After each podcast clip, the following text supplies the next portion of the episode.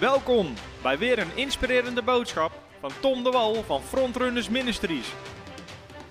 We bidden dat je via deze aflevering geïnspireerd wordt in je leven met God en opgebouwd wordt in je geloof. ging gewoon zwaar op mijn rug. En ik was naar de opslag om wat spullen weg te brengen en zo. Want als we in Nederland zijn, dan rijden we naar de opslag, halen we wat dingetjes die we dan hier hebben staan. Zodat we in ieder geval wat spullen hebben hier. En vervolgens als we dan weg gaan, brengen we dat weer terug. Dus we hadden net het laatste dingetje in de opslag gezet. En ik stapte in de auto en trak! En ik lag als een klein kind aan de grond. Zei, ah, waarom ik? Waarom nu? Want we zouden de volgende dag vertrekken naar Mexico, hè? Dus, eh, maar eh, die vieze lelijke slang is een smerige leugenaar, amen. Dus eh, ik zei, ja, het maakt niet uit, joh. Weet je al, ga ik op mijn knieën het vliegtuig in, ik doe het toch. Dus ja, dat is gewoon hoe ik erin sta.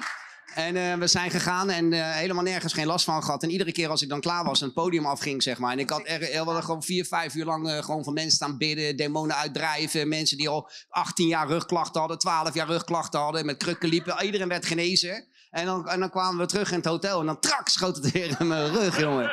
Zo, ik was gefrustreerd, jongen, dat wil je niet weten. Ik maar ik dacht, weet je, het zal wel goed wezen. Het gaat vanzelf over. Gewoon doorlopen, gewoon een muntje tussen je bilspleet en dan...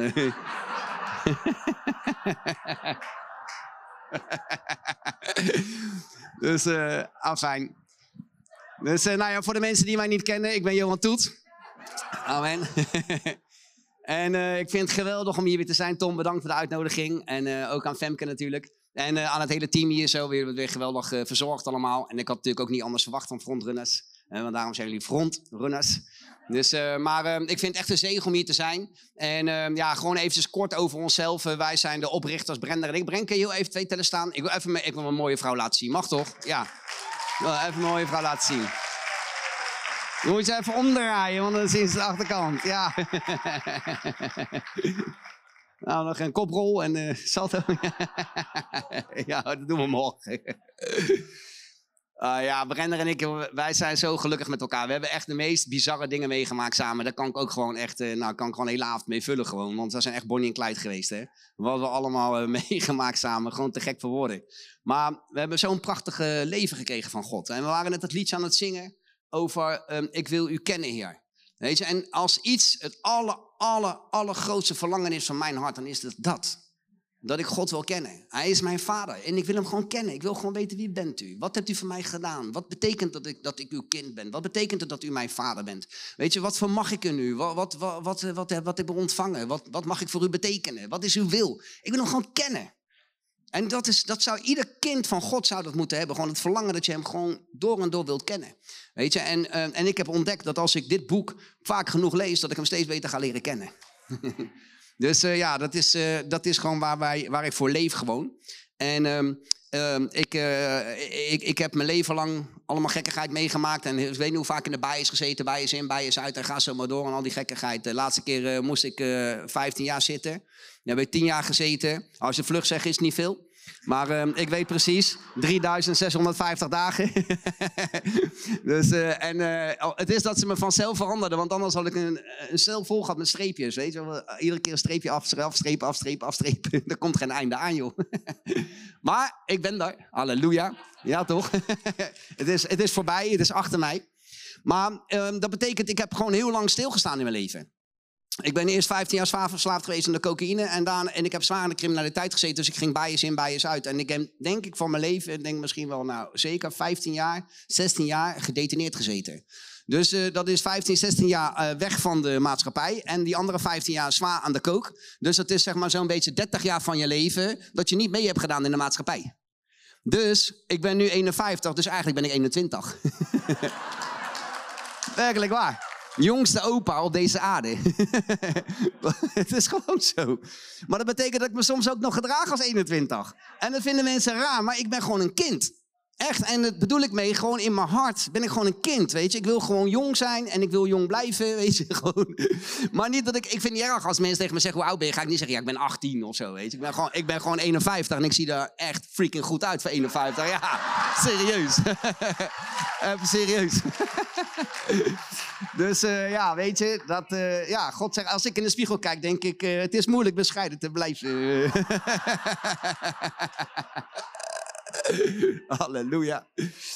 Dus maar ja, sommige mensen vinden dat gek. Maar dat komt gewoon, ik ben gewoon jong van geest. We zijn gewoon jong van geest. En, en voor God ben ik een kind.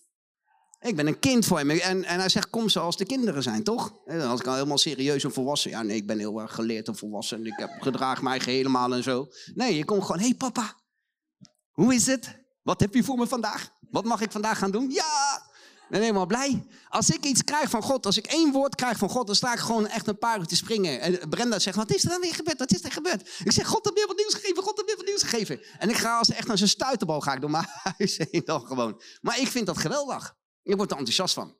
Word je niet enthousiast als je wat ontvangt van de Heer? Ja, toch? Halleluja. Dus nou ja, in ieder geval. Dus uh, Brenda en ik, uh, wij hebben de One in Him Foundation opgericht met z'n tweetjes. En uh, ja, we hebben gewoon eigenlijk alles op het altaar gelegd om Gods koninkrijk te dienen. En onze roeping ligt echt in Zuid-Amerika. Ik weet niet waarom, misschien omdat het mooi weer is daar zo. Dat, dat, zou een reden kunnen zijn. Nee, maar we zijn echt geroepen om gewoon juist in die derde wereldlanden, uh, om daar te zijn waar het rauw is, waar het hard is en waar het geen zin heeft om uh, hele theologische dingen neer te gaan zetten, maar je gewoon kan zeggen van weet je, Jezus houdt van jou. Weet je, hij leeft en hij houdt van jou en hebben een hoopvolle toekomst voor je. Oh ja, hoe weet je dat zo zeker? Nou, zal ik je even vertellen.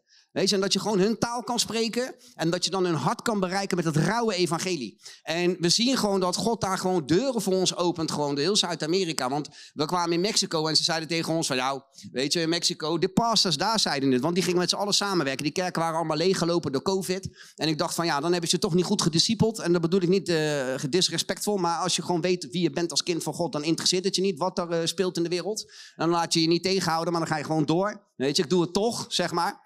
Want we leven wel in deze wereld, maar we zijn niet van deze wereld. Dus waar de wereld bang voor is, hoeven wij niet bang voor te zijn. Waar de wereld mee dealt en uh, gaat uh, lopen shaken, dat hoeven wij niet. Wij kunnen gewoon blijven staan op die rots die Jezus is. Weet je, dus ja, dat, dat is wat wij gewoon geloven. Maar hun gingen met elkaar, gingen ze dat dan allemaal organiseren. En ze zeiden van ja, het wordt wel moeilijk. En ze zijn maanden bezig geweest om uh, met radio-interviews en weet ik wat allemaal. Ik zeg, joh, weet je, als de Heer in het huis niet bouwt, te vergeefs werken de bouwers eraan. Dus laat het gewoon los. Weet je, God gaat gewoon voorzien. Zet er gewoon op genezing, bevrijdingsdienst. Er zijn altijd wel zieke mensen die genezing nodig hebben. Ja, het is gewoon zo, weet je. En uh, dus, nou, wij hadden dat zo uh, doorgegeven aan hun. En we kwamen daar, zeiden ze, ja, het is harde grond. Ze vermengen alles met elkaar. Ze hebben allemaal verschillende heilige dingen die ze allemaal met elkaar vermengen. Ritueeltjes en Los Mortos en uh, Virginia Guadalupe en weet ik veel wie. San Juan en San Pobrecito. en allemaal van die rare dingen die ze allemaal met elkaar vermengen. Weet je, en um, ik zei het gisteren ook al toen ik in de river was. Uh, de pastor zeiden zelfs tegen mij: van ja, weet je, het is zo'n harde grond. Dus uh, je moet niet teleurgesteld zijn als er niemand komt. Of als uh, mensen niet ontvankelijk zijn daarvoor. Weet je, en ik had zoiets van: joh, wat is dat voor ongeloof? Even serieus. Ik kom niet in de naam van Jip of Janneke, ik kom in de naam van Jezus. Ja, ik kom in de naam van Jezus. Weet je, en elke knie zal buigen en elke tong zal beleiden dat hij Heer is. Weet je, als je de waarheid predikt, dan zet die waarheid je gewoon vrij. Dus afijn, uh, wij gingen daar gewoon naartoe en zo. En uh, uh, ze zeiden ook van, je mag niet praten, want dat, daar was ze zo stellig in. En dat triggert mij dan, weet je. Als je, je mag niet praten. En ze zeiden ook in boek Handelingen, je mag niet meer praten over de naam van Jezus. Ja, wie moeten we gehoorzamen, jullie of God? Even serieus, je mag niet praten. En zei ze, je mag niet zeggen van Los Mortos, dat dat van de duivel is. Of Virginia Guadalupe, dat dat van de duivel is. Dat mag je niet zeggen. Ik zeg, oh, oké, okay. ik ging het podium op. Ik zei gelijk, ik zeg, hé, hey, Los Mortos is niet de weg. Guadalupe is niet de weg. Maria is niet de weg. Jezus is de weg, halleluja. En met de rest moet je gewoon breken. Gelijk. En die mensen stonden echt zo naar me te kijken. Zo, wat heb jij nou gezegd? We nodigen je nooit meer uit. maar het werd één opwekking. Was zo powerful, zo powerful. Gevangenissen gingen voor ons open. We zijn in een gevangenis geweest. Ook zo fantastisch. Ja, dat zijn gewoon dingen waar we gewoon van willen getuigen. Ook hier in Nederland. Dat, we zien ook gewoon in Zuid-Amerika gewoon echt serieus opwekkingen gebeuren. Want iedereen denkt, ja, iedereen is daar gelovig. Nee, ze hebben allemaal wel van Jezus gehoord. Of ze hebben wel religie of wat dan ook. Maar echt die levende relatie door middel van genade. Dat ze weten dat ze gerechtvaardige kinderen zijn van de Allerhoogste. Dat is er niet veel. Weet je, en wij zien daar gewoon dat we gewoon iets nieuws mogen brengen. Mogen het ware evangelie brengen. En dat is gewoon echt een dikke, vette zegen dat we dat mogen doen. Amen. En, en daarnaast uh, organiseren we missiereizen naar ons uh, eigen missieproject. We hebben, God heeft ons enorm gezegend. Wij zijn geroepen uh, in 2016 om naar Brazilië toe te gaan. Kwamen daar voor de eerste keer en er was helemaal niks. Nu hebben we een prachtig mooi complex met een prachtig mooi missiehuis. Met allemaal gebouwtjes erop, sportschool, sauna, alles zit erop en eraan, zwembad. Want ja, koningskinderen, toch? Dus als mensen komen, dan zijn ze koningskinderen. En dan gaan we als koningskinderen gaan we erop uit. En dan gaan we naar de sloppenwijken. En we gaan voedselpakketten uitdelen. En we gaan campagnes geven. En we gaan naar de daklozen. En we gaan naar de verslaafden. En we gaan getuigen. En we gaan preken. En we gaan al die geweldige dingen doen. En dan komen we terug om koningskinderen te zijn. En als koningskinderen gevoed te worden. En koningskinderen tot rust te komen. Dat is wat ik geloof. Weet je, het ene doen en het andere niet nalaten. Dus ja, we willen mensen gewoon een onvergetelijke ervaring geven. En dat doen we in Brazilië. Nou, daar is wat informatie ook over, geloof ik. Oh, daar staat onze stand. Nou, die kan je bijna niet missen natuurlijk. Dingen net zo groot als, als de hele joh. maar ja, we moeten gewoon groot denken, toch? Ik kan God niet beperken. dus, uh, maar uh, als jullie daar informatie over willen of zo, dan kun je daar later nog naartoe. En volgens mij ook gratis boeken. En mijn boeken. Ik heb een nieuw boek geschreven. Maar ik ga nog niet zeggen waar die over gaat. Dus we gaan binnenkort een event geven en dan ga ik het publiekelijk maken. Maar ik denk dat het Nederland weer lekker even gaat schudden in ieder geval. dat is één ding wat zeker is. En dat hebben we nodig in Nederland. Schudding. Amen. Dus uh, nou, dat is een beetje wie wij zijn. En uh, ik ben heel blij dat ik hier ben. Ik mocht zeker niet te dicht bij die speakers gaan staan. Nee, ik hoor het hier een echo. Hoe dichterbij kom, ja, jullie hebben pech. ik moet met hier blijven staan. Halleluja. Vader, dank je wel, Heer. Dank u wel dat ik het woord wat ik vanavond met hun ga delen van u heb ontvangen. Specifiek ook gewoon om deze mensen die hier gekomen zijn, gewoon bewust te maken van wie ze zijn in u, Heer. Hoe ongelooflijk veel u van ze houdt. Wat u voor ze tot stand heeft gebracht en wat ze vermogen in u. En ik bid, Vader, dat nu ik zo de kop mag afbijten van deze Greater Faith conferentie, dat mensen opgebouwd worden in hun geloof, dat ze bemoedigd worden, dat ze aangeraakt worden, Heer, en dat ze honger krijgen naar meer. Dat ze u willen gaan kennen zoals u werkelijk bent, heren. Niet zoals religie ons vertelt of wetticisme ons vertelt of wat dan ook, maar gewoon wie u echt bent. Die geweldige, liefdevolle, fantastische God. En we houden zo ongelooflijk veel van u, heren. We leggen dit dan ook allemaal in uw handen. En uh, ja, gebruik mij maar, vader. Ik ben hier nu toch. Dus neem mij en spreek door me heen in Jezus' naam. Amen. Amen. All right. Dus, uh, nou ja, ik wil dus vanavond met jullie gaan hebben over uh, je positie bij de Vader. Uh, hoe het evangelie van het koninkrijk jou maakt tot iets wat je nog nooit eerder was. Nou, heel veel mensen die, uh, die, die, die, weten misschien wel een beetje van, nou ja, oké, zo en zo is het ongeveer gegaan. Maar ik denk dat het belangrijk is, want je zult verbaasd zijn hoeveel mensen niet weten wie ze zijn in Christus. Hoeveel mensen niet weten wat hun positie is als kind van de Allerhoogste. Kijk, toen Jezus begon uh, met het uh, verkondigen van het evangelie in Marcus 1 vers 14, dat was het allereerste, zei hij van, de tijd is vervuld, het koninkrijk de hemel is nabijgekomen, be bekeer u en geloof het evangelie. Dat was het eerste wat hij deed en dat is hij blijven doen tot op de dag dat hij opgenomen werd. Hij zegt in eh, Handelingen 1 vers 3, spreekt hij met hen uh, 40 dagen lang over de dingen van het koninkrijk van God. Dus Jezus die predikt in het evangelie van het koninkrijk van God, predikt hij Constant. Dat zie je door het hele uh, Nieuwe Testament heen. Hij predikt niet het koninkrijk van Disneyland of van Mickey Mouse. Nee, het koninkrijk van God. Weet je, en Paulus die predikt ook het koninkrijk van God. Hij zegt in Romeinen 1 vers 1 dat hij een dienstknecht is van Christus, die afgezonderd is tot het, als apostel en dat hij geroepen is tot het evangelie van God. Weet je, dus, en evangelie betekent goed nieuws. Weten jullie dat? Goed nieuws. God heeft goed nieuws voor ons. Dus als je in een kerk komt waar je alles hoort behalve goed nieuws. dus waar je veroordeeld voelt, afgewezen voelt, niet goed genoeg voelt en al die dingen meer. Dan was dat niet het evangelie wat aan jou gepredikt is. Mensen kunnen uit de Bijbel prediken op zo'n manier dat je je van alles voelt behalve blij. Maar van goed nieuws word je altijd blij. Ik word altijd blij van goed nieuws. Dus nou, in ieder geval, uh, God roept ons ook op om, uh, om het uh, evangelie te verkondigen. Hij zegt ook tegen ons, van ga, weet je, en verkondig het evangelie. Of predik, het koninkrijk de hemel is nabijgekomen. Of het koninkrijk van God is nabijgekomen. Dus we worden er allemaal toe opgeroepen. Maar waarom is het zo belangrijk dat wij het evangelie van het koninkrijk van God prediken? Waarom is het zo belangrijk dat we niet alleen maar, weet ik veel, vergeving van zonde prediken? Of uh, uh, dat je voor eeuwig gered bent prediken? Waarom is het zo belangrijk dat we het evangelie van het koninkrijk van God prediken? Omdat het evangelie van het koninkrijk goed nieuws is en de wereld heeft goed nieuws nodig. Weet je, het evangelie van het koninkrijk is zo ongelooflijk mooi, weet je. Hij zegt in Jezus in Matthäus 24 vers 14, hij zegt, dit evangelie van het koninkrijk, dat zal gepredikt worden in heel de wereld tot een getuigenis voor alle volken en dan zal het einde komen. Dus als we al die eindtijdboeken erop naslaan en iedereen zich af gaat zitten vragen met berekeningen en onzin en weet ik wat allemaal wanneer Jezus terug gaat komen.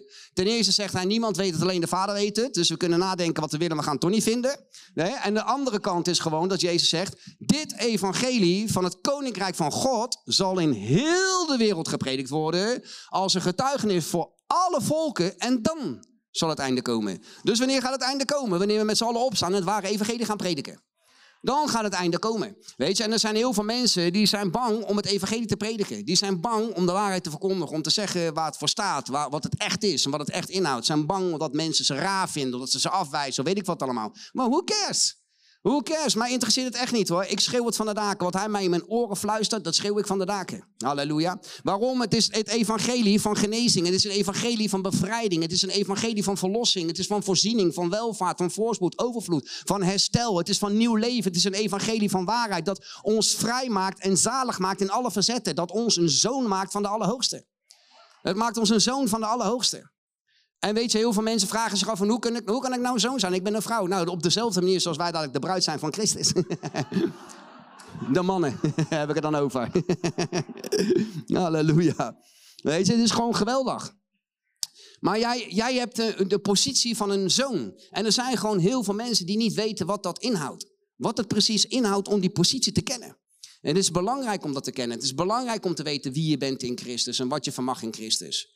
Jezus, eh, er staat in Johannes 1, vers 1 dat in het begin was het woord en het woord was bij God en het woord was God. En dit was in het begin bij God en alle dingen zijn door het woord gemaakt en zonder het woord is geen ding gemaakt dat gemaakt is. En in het woord was het leven en het leven was het licht van de mensen en het licht schijnt in de duisternis en de duisternis heeft het niet gegrepen. En er was een zeker mens door God gezonden, zijn naam was Johannes en hij was geroepen om van het licht te getuigen, opdat allen erom geloven zouden. Hij zelf was het licht niet, maar hij was geroepen om van het licht te getuigen. Maar dit is het waarachtig licht dat in de wereld komt en alle mensen verlicht. Het kwam in de wereld en de wereld heeft hem niet gekend en hij kwam tot de zijne en de hebben niet aangenomen. En dan zegt hij, maar allen die hem aangenomen hebben, die heeft hij de macht gegeven. Wat heeft hij gegeven? De macht gegeven om kinderen van God te worden. Die niet geboren zijn uit bloed, vlees of de wil van een man, maar die uit God geboren zijn. Weet je, jij en ik kunnen geboren worden uit God. Dat is zoiets powerfuls, lieve mensen. Wij hebben de macht gekregen aan hen die in zijn naam geloven, die machtige naam van Jezus.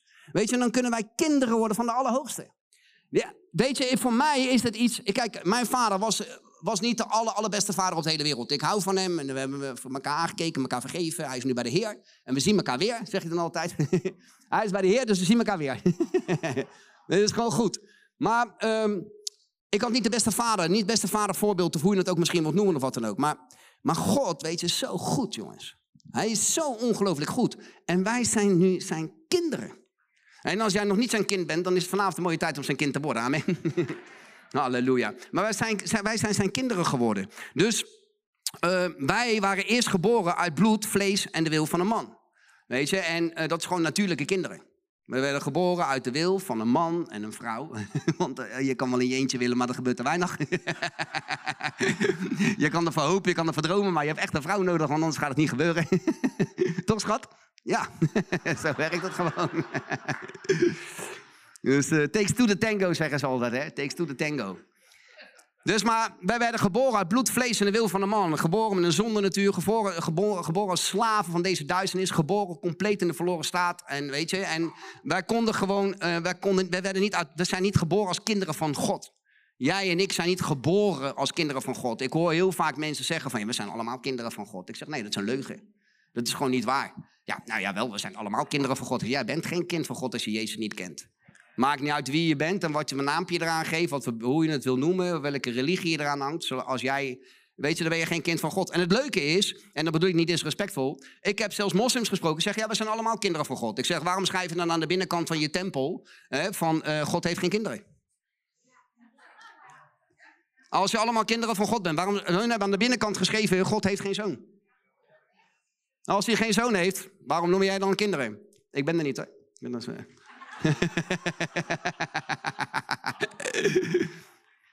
dus, eh, en uh, grappig ook, uh, dan heb ik een discussie met ze of zo. En dat is altijd in liefde hoor, want het zijn mijn broeders en potentiële kinderen van de Allerhoogste. Maar dan zeggen ze van, ja, hoe heet dat? God die straft je om te zien of, of je dan nog steeds van hem houdt. Dus hij test je, zeg maar. Ik ken aan de religieuze kant mensen christenen, die zich christen noemen, die dat ook denken. van ja, God wil me testen en is een beproeving en hij heeft het laten gebeuren, want uh, hij wil kijken of ik dan nog steeds uh, getrouw ben en al die dingen meer. En ik zei van oké, dus God, schepper van hemel en aarde, weet je, de Almachtige, die heeft, die heeft jouw uh, kind ziek gemaakt. En, en dat doet hij omdat hij dan wil weten of hij dan nog steeds van hem houdt. Of hij dan nog steeds trouw is. Stel nou dat jij je kind elke dag een beetje gif geeft. En je kind wordt ziek. En op een gegeven moment zo ziek dat hij naar het ziekenhuis moet of wat dan ook. En ze komen erachter dat jij elke keer gif hebt lopen geven. En dan vraagt het kind, papa, waarom heb je dat gedaan? Ja, ik wilde kijken of het nog steeds van me hield. Serieus. En wat zullen ze doen met je? Ze nemen je kinderen af, ze douwen in een dwangbuis en je komt nooit meer op straat. Het is gelijk afgelopen met je. Ja, maar je zegt wel dat God zo is. Dus het slaat helemaal nergens op. Ik zeg, ja, het slaat als een vlag op een strontschuit, zeg ik dan wel. Maar ik weet niet of dat mag zeggen in de kerk. Oh ja, we zijn niet in de kerk. Dat mag ik wel zeggen. Halleluja.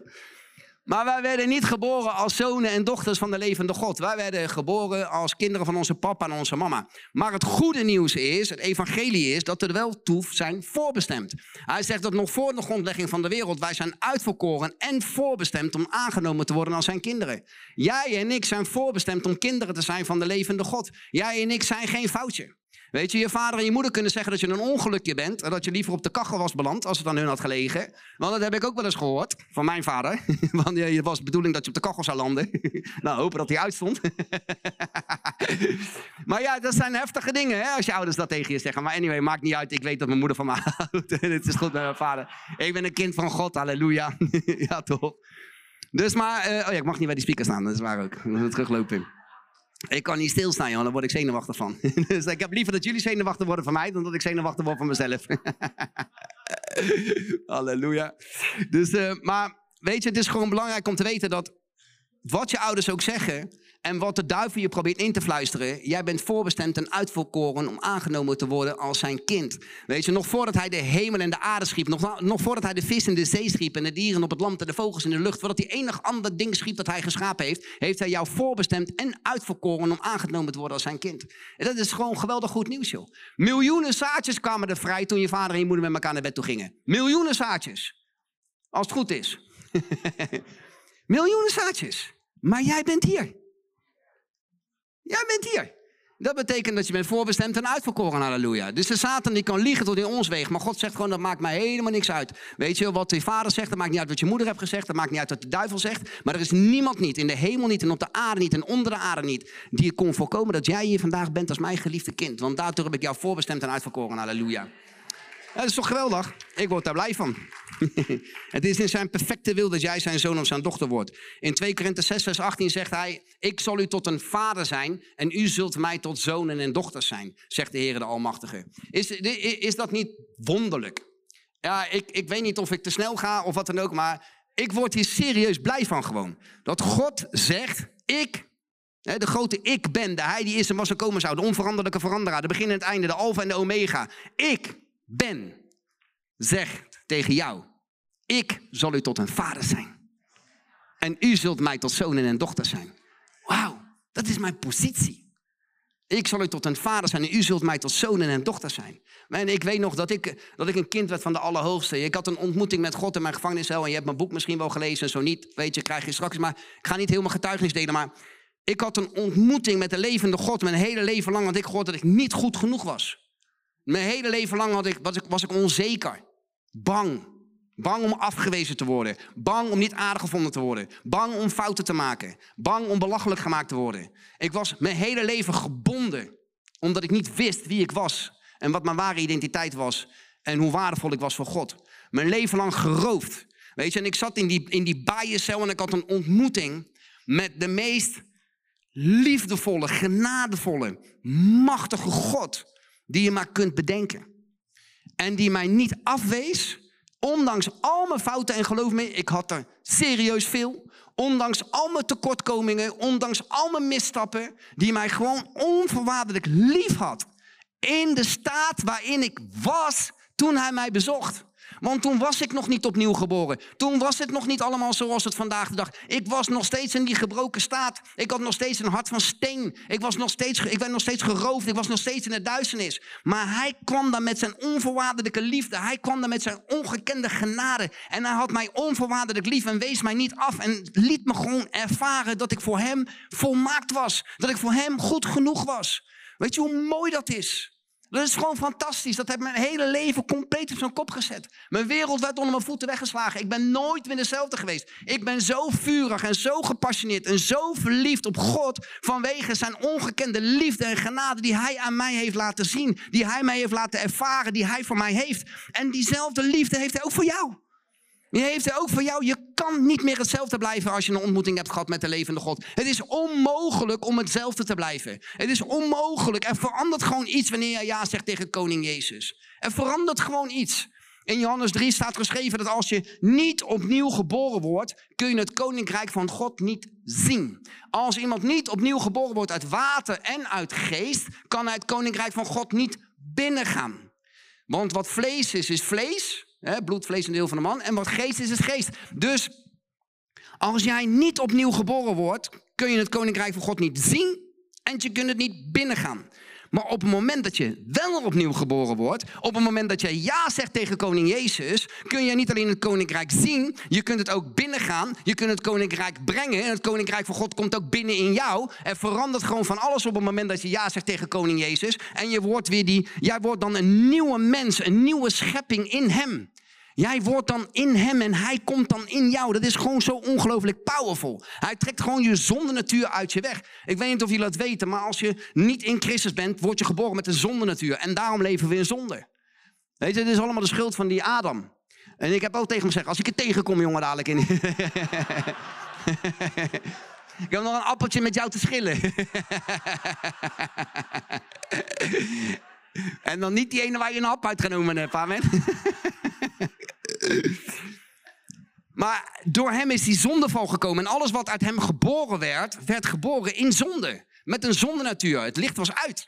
Maar dan komt Jezus in jouw leven. En dan trekt die opstandingskracht van de Heilige Geest, die trekt jouw zonde natuur uit je weg. En die geeft jou een compleet nieuwe natuur. Al was die heilig, puur en smetteloos. Als had je nog nooit gezondigd. Hij maakt jou een nieuwe schepping. De Bijbel zegt in 2 Korinthe 5 en 17, als iemand in Christus Jezus is, is hij een nieuwe schepping. Dat betekent dat je iets wordt wat je nog nooit eerder was. Je wordt gewoon compleet nieuw. Heilig, puur, smetteloos, rechtvaardig, man. Gewoon geweldig. Colossense 2 vers 10 zegt dat we volmaakt zijn in Christus. Daarom kan ik zingen in de spiegel. Ik denk als ik kijk in de spiegel. Maar het is echt zo. Het is moeilijk bescheiden te blijven, toch? Ja, want het is gewoon zo. Ik ben volmaakt. Voor hem ben ik volmaakt. Jij kan van me vinden wat je wil. Druk te maken, schreeuw lelijks, krielkip, weet ik veel wat je allemaal van me vindt. Maakt me niet uit. Maar voor God ben ik volmaakt. En wat hij van mij vindt is belangrijk. Echt, dat heb ik echt geleerd. Weet je, want je kan toch nooit perfect zijn voor de mensen. Je kan nooit goed genoeg zijn voor de mensen. Iedereen vindt wat van je. Iedereen heeft een mening over je. En dat is zo met meningen. Geef ze altijd weg. Je hebt er zelf helemaal niks aan. Weet je. Dus ja, ik heb zoiets van: oké, prima. Het zegt alles over jou. Het zegt helemaal niks over mij. Het zegt gewoon helemaal niks over mij. Maar op het moment dat je Jezus aanneemt, dan verandert er gewoon iets. Weet je, je, je oude natuur wordt uit je weggerukt. En je was dood maar nu ben je levend. Je was verloren, maar nu ben je gevonden. Je was in de duisternis, maar nu ben je in het licht. Je was een slaaf, maar nu ben je een zoon. Nu ben je een zoon. Zeg maar even gewoon, ik ben een zoon. Ik ben een zoon, halleluja. Je bent niet langer een slaaf. Niet van religie, niet van wet. Niet van de duisternis, niet van de Satan. Jij bent nu een zoon geworden. Het is een compleet ander verhaal geworden. De Bijbel zegt dat jij nu een tempel bent geworden van de Heilige Geest. Hey, dus je bent niet alleen een zoon, je bent ook een tempel. Zeg maar, ik ben ook een tempel. Ik ben een tempel van de Heilige Geest. Dat komt omdat je heilig bent. En omdat je nu heilig bent, kan de Heilige Geest intrek in jou nemen. Johannes 14, vers 17 staat: En de Heilige Geest zal bij u zijn en in u zijn tot in eeuwigheid. Dus hij is niet een of ander bang vogeltje wat wegvliegt als je een verkeerde beweging maakt of zo. Wat ze ook wel eens prediken: van ja, nee, het is de Heilige Geest is een duif, is een vogeltje. Ja, die komt op je schouders zitten. Jongen, als je een verkeerde beweging maakt, is die weg. Ja. dat soort dingen, dat wordt je verteld. Wat een onzin, man. Ik lees dat nergens in de Bijbel. Hij zal bij u zijn en in u zijn tot in eeuwigheid. Dus hij gaat nooit meer weg. Hij is er en hij gaat nooit meer weg. Je kan rennen zo, hard als je wil. Waar kan ik uw geest ontgaan? dat zegt hij in Psalm 139. Waar kan ik uw geest ontgaan? Dan steeg ik op naar de hemel, u bent daar. Leg ik mij neer in de hel, zie u bent ook daar. Hij, je, kan, kan de Heilige Geest niet uh, outrunnen. Hij is er en hij gaat nooit meer weg. En wij keren ons af. Wij sluiten ons af, zodat we hem niet meer ervaren. Of dat we niet meer weten van, oké, weet je, uh, ik ben een kind van de Allerhoogste. Ik heb fouten gemaakt en ik ren weg van God. En daarom ervaar ik zijn zalving niet meer. Daarom ervaar ik zijn rust niet meer. Daarom ervaar ik zijn vrede niet meer. Nou ben ik geïrriteerd. Nou ga ik wandelen vanuit mijn vlees. Oh, uh, ik moet bidden voor meer Heilige Geest. Nee, je moet je bekeren, idioot. En gewoon terugrennen in de armen van de Vader. Ja. Heet van meer, meer, meer. Nee, heer, heer, heer. Hier ben ik weer. Halleluja. Daar gaan we een liedje van maken. We willen niet meer, maar hier zijn we weer. Halleluja. Maar het is gewoon geweldig. In Johannes 14, 23 zegt Jezus, ik en mijn vader zullen intrek in hem nemen. En in Lucas 17, 21 staat dat het koninkrijk van God is binnen in u. Wow, wacht eventjes man. Deze, dit hier, dat gekke figuur, dat is een tempel van de Heilige Geest. Dat heeft de Vader en de Zoon in hem. Dat heeft het koninkrijk van God in hem. Ik ben nu een kind geworden van de, van, van de levende God. En hij die in mij is, is groter dan hij die in de wereld is. Ik kan nu weer in de Vader zijn. De Vader kan nu weer in mij zijn. Ik kan nu gewoon perfect één zijn met de levende God. dit is niet te bevatten, maar zo mooi is dat. Dat jij nu één bent met de levende God. Wie maakt je wat? Hoe cares wat ze van je vinden? Hoe cares hoe het gaat op je werk? Wat je bankrekening zegt, wat omstandigheden zeggen, wat media zegt, wat overheid zegt, wat mensen vinden, wat buren vinden. Hoe cares wat je zelf van jezelf denkt als het niet in lijn is met het woord van God? Jij bent nu één met de levende God. Jij bent nu een kind van de Allerhoogste. Jij bent nu geliefd, gekocht en betaald. Jij bent nu een nieuwe schepping. Al het oude is voorbij gegaan. Alles is nieuw geworden. Jij hebt de opstandingskracht van de Heilige Geest nu binnen in jou. En jij bent nu een power station geworden voor het koninkrijk van God. Om te gaan en impact te maken in deze wereld. Want je bent een zoon van God. Je bent niet geen een of andere slaaf. Je bent een zoon geworden. Jij bent een zoon van de Allerhoogste geworden. Dat is power, lieve mensen. Dat is power. Dat is power. Daar kunnen we impact mee maken. Weet wie je bent. Ik ben niet langer een slaaf van angst. Hoe gaat die? I'm no longer slave of fear. Eu não sou mais um escravo de medo. Ik heb nog wel een sete de quebradosha. I am a child of God. I'm no longer a slave of fear. I am a child of God. Nog een keertje. I'm no longer a slave of fear. I am a child of God. Halleluja. Laten we God een applaus geven, man. Halleluja. Dat is mijn koning. Dat is mijn koning. Hij is zo goed, jongens. Wauw. Daar word ik enthousiast van. Ik wil iedere keer mijn Bijbel opslaan, maar ik doe het niet. iedere keer denk ik van, ik wil wat delen. Maar weet je, wij mogen nu dezelfde werken gaan doen die koning Jezus deed. Hij zegt, als je in mij gelooft, wie gelooft hier in Jezus? Oh, kijk eens iedereen, halleluja. Hij zegt, als je in mij gelooft, weet je, dat is niet automatisch van als je heel groot geloof hebt of heel klein geloof hebt. Nee, als je in mij gelooft. Want dan geloof je namelijk alles wat hij zegt. Alles wat hij zegt dat jij kunt, wat je hebt, wat je vermag, wie je bent, wie hij is, wat hij belooft. Dan geloof je alles. Hij zegt, als je in mij gelooft, de werken die ik doe, die zult u ook doen. En grotere dan deze. Grotere dan deze. En als ik kijk naar mijn koning, denk ik, wow, wat deed hij veel werk, jongen. Overal waar hij kwam, hij genas de zieken, hij dreef de demonen uit, wekte de doden op. Weet je, hij vermenigde brood en, en, en, en, en, en van alles. Gewoon denk van, wow, die werken zullen we ook doen. En grotere. En grotere dan dat.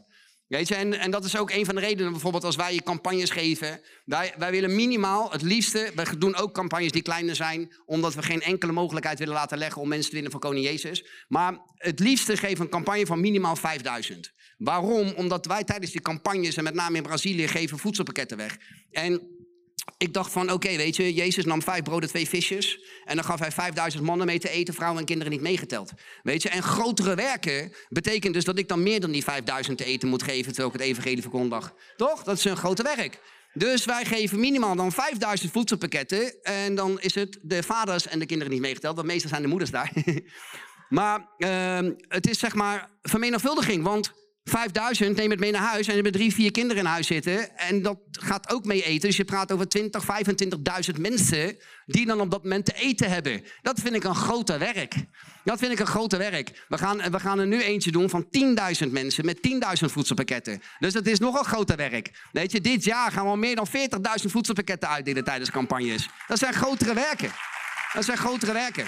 Weet je, en het gaat niet om die voedselpakketten, maar het gaat er gewoon om dat je God gaat geloven voor het onmogelijke, omdat je zijn kind bent. En hij wil niet anders dan dat jij zijn wil uitwandelt uh, in jouw leven. Hij wil niet anders dan dat jij verschil maakt en impact maakt. Het gaat helemaal niet om ons. Het gaat om hem en om zijn koninkrijk. En dat er zoveel mogelijk mensen bereiken in zo'n kort mogelijke tijd.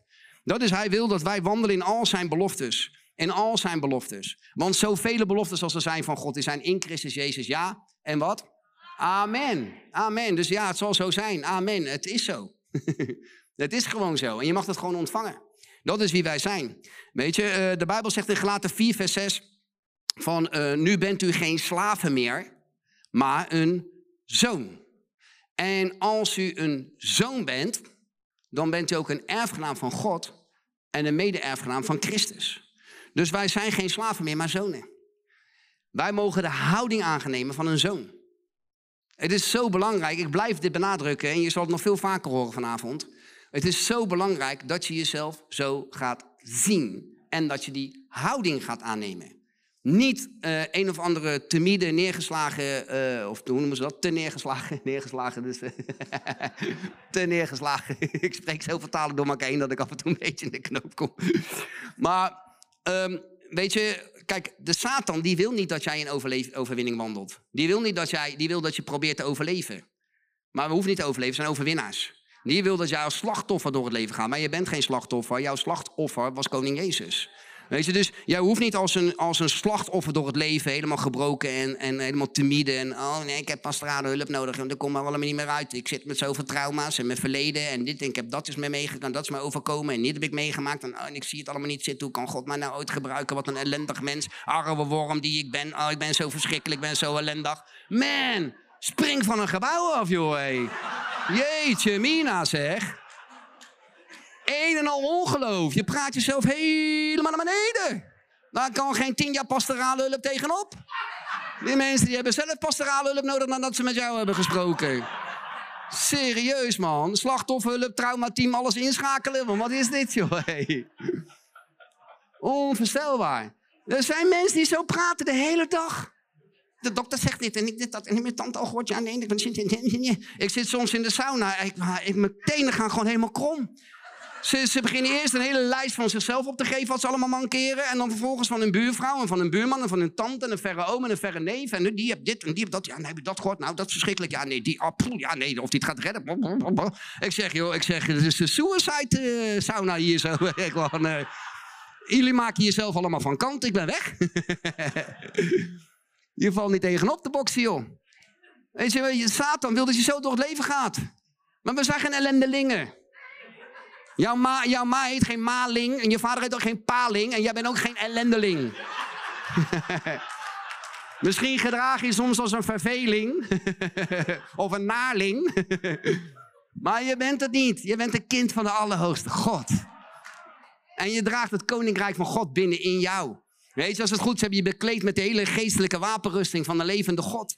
Je weet gewoon wie je bent. En als zo niet, dan moet je erachter gaan komen wie je bent. Wie ben jij? Jij bent een kind van God. Discipel van Jezus, kind van God. Amen hoor ik hier. Halleluja. In ieder geval één amen. Weet je, de Satan, lieve mensen, is erop uit om ons te roven en te slachten en verloren te laten gaan. Hij haat God. Hij haat jou niet eens, hij haat gewoon God. En hij is gewoon een vijand van hem. En hij probeert je gewoon te roven. Hij probeert je weg te houden van het leven dat God voor ons heeft. Wie van jullie hier vindt het fijn om geroofd te worden? Wie, van jullie, wie vindt het fijn? Stel je voor, ik hoor net een paar keer telefoon gaan. Stel dat ik naar die telefoon toe loop zeg van oké, die is van mij. Boom. En ik pak hem van je af. Zou je toestaan? Nee, toch? Nou, je zegt wel heel stoer nee, maar uh, moet je kijken als ik hem even kom halen.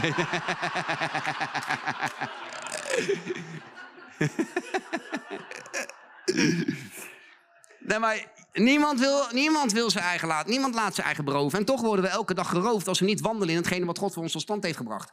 We worden elke dag geroofd als we niet wandelen in de hoopvolle toekomst die hij voor ons heeft. Als we niet wandelen in de zegen die hij voor ons heeft. Als we niet wandelen in zijn waarheden. Als we niet wandelen in zijn beloftes. Als we niet wandelen in het bovennatuurlijke leven. Als we niet mensen zien genezen onder onze handen. Bevrijd zien worden onder onze handen. Mensen niet tot geloof zien komen op basis van onze getuigenis en het woord wat we met ze delen. Als we niet tot zegen zijn voor onze omgeving, voor onze buren. Als we geen licht zijn in deze wereld. Als we geen zout zijn van deze aarde worden we gewoon geroofd.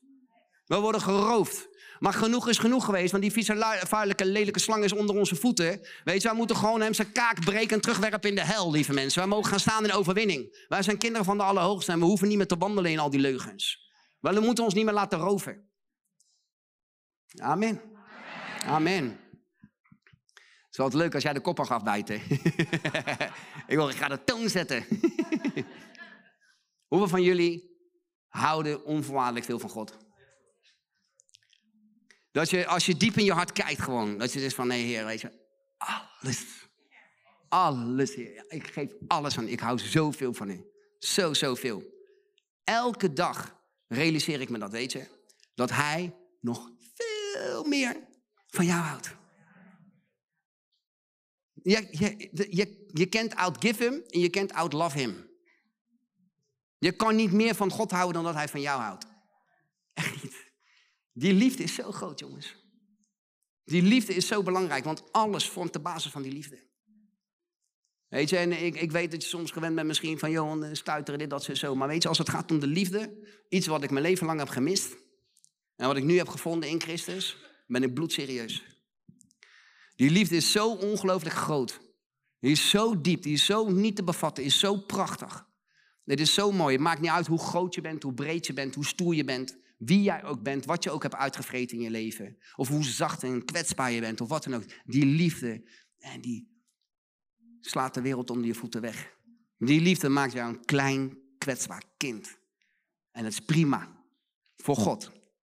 In de wereld zijn we soldaten, maar voor God mogen we kinderen zijn. Mogen naar hem rennen, mogen bij hem op schoot springen en zeggen: Hé hey papa, dank u wel Dank u wel voor alles wat u voor mij gedaan heeft. Dank u wel voor uw liefde, voor uw genade. Dank u wel dat u zo van mij houdt. Dank u wel dat u mij niet doet naar mijn ongerechtigheden. Dank u wel dat u mij niet doet naar mijn misstappen. Dank u wel, Heer, dat u mij niet afwijst, dat u mij niet veroordeelt. Dank u wel, Vader, dat u mij niet straft. Dank u wel, Vader, dat u nooit van mij wijkt. Dat u me nooit zult begeven, nooit zult verlaten. Dat u onvoorwaardelijk van mij houdt. Dank u wel dat u me een erfgenaam gemaakt hebt van het koninkrijk van God. Dat u me gezegend hebt met alle geestelijke zegen in de hemelse gewesten. Dat u me gezegend hebt met de zegen van Abraham. Dat ik een kind ben geworden van de belofte in wie u een welbehagen heeft. Dank u wel dat ik gewassen ben in het kostbare bloed van koning Jezus. Dat u mijn lichaam een tempel heeft gemaakt van de Heilige Geest dat de opstandingskracht van de Heilige Geest binnen in me is. Dank u wel dat ik een verschil mag maken in deze wereld als uw geliefde kind. Dank u wel, heren. Halleluja. Ik hou zoveel van u. Ik hou zoveel van u. Ik hou zoveel van u. We zijn gezegend, gezegend, gezegend, gezegend, lieve mensen. Kinderen van de Allerhoogste. Man, het is zo mooi. Het is zo ongelooflijk powerful, weet je. Jij moet weten wie je bent en wat je toekomt. Gelaten 4 vers 1 zegt, zolang, zolang de erfgenaam nog een onmondig kind is. Jullie zijn allemaal erfgenamen. Erfgenamen, zeg maar ik ben een erfgenaam. En niet van Onassis of uh, van Bill Gates of uh, die fans van Tesla of wie dan ook. Nee, van de koning der koningen, van de heren der heren, van de levende God. Nee, van hij die het koninkrijk bezit. Wij zijn erfgenamen. Maar er staat in de Bijbel, zolang de erfgenaam nog een onmondig kind is, Zolang de erfgenaam nog niet weet te benoemen, nog niet weet te claimen, nog niet in bezit weet te nemen, nog geen aanspraak weet te maken, nog niet weet te zeggen van hé, hey, dit is mijn positie en ik claim het nu in Jezus' naam. Zolang de erfgenaam nog een onmondig kind is, verschilt hij niets van een slaaf, hoewel hij heer is van alles. Jij bent heer van alles. Hoe zeggen dat we vrouwelijke toon? Hera? Nee? Dame van alles. Maar je bent heer van alles. God heeft jou alles gegeven. Paulus zegt, alles is van u. Het zei Paulus, het zei uh, uh, Caiaphas, of heet die? Kefas? weet ik hoe die gozer heet. Apollos, oh ja. Paulus en Apollos. Alles is van u en u bent van Christus. Hij heeft ons alles gegeven. Hij, niets anders. Wie van jullie heeft kinderen? Wie van jullie heeft kinderen? Wow, dat zijn er een hoop. Volgens mij had ik het gisteravond ook al met mensen. Ik zei tegen de rest, bezint eer begint. Ja, te laat. Ja, te laat. Eh, eh. Nee, maar wij hebben ook kinderen. Wij hebben, wij hebben vier kinderen. We zijn een samengesteld gezin. Maar ja, bij ons is alles samengesteld. ik weet niet hoe het werkt, maar het werkt toch schattig niet. Halleluja. Dus maar, uh, nee, wij, zijn, uh, wij, wij, zijn een samengesteld gezin. Vier kinderen, vijf kleinkinderen. Dat is fantastisch, hè? En still counting, want allebei mijn zonen hebben nog steeds geen kinderen. Dus die, die ik zeg, wacht nog even. Kom wel goed.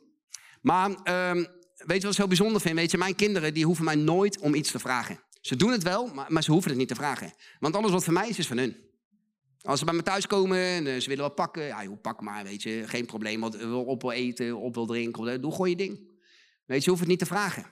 Weet je, of is er iemand onder jullie die zijn kind een steen zal geven als hij hem een brood vraagt? Of een slang als hij hem een vis vraagt? Niemand toch? Niemand. Nou, hoeveel te meer? Hoeveel te meer, staat er, zal uw hemelse vader geen goede gaven geven aan hen die erom vragen. God wil jou helemaal niets onthouden. Jij bent een kind geworden van de Allerhoogste. Maar jij moet begrijpen wat jou toekomt. Jij moet begrijpen wie je bent. En je moet begrijpen wat jouw positie is. En dan kun je daar aanspraak op gaan maken. Er staan zoveel beloftes van God als die er zijn, die zijn in hem ja en amen. Dat is mooi om te zeggen, maar als je niet weet wat die beloftes inhouden, hebben er nog niks aan.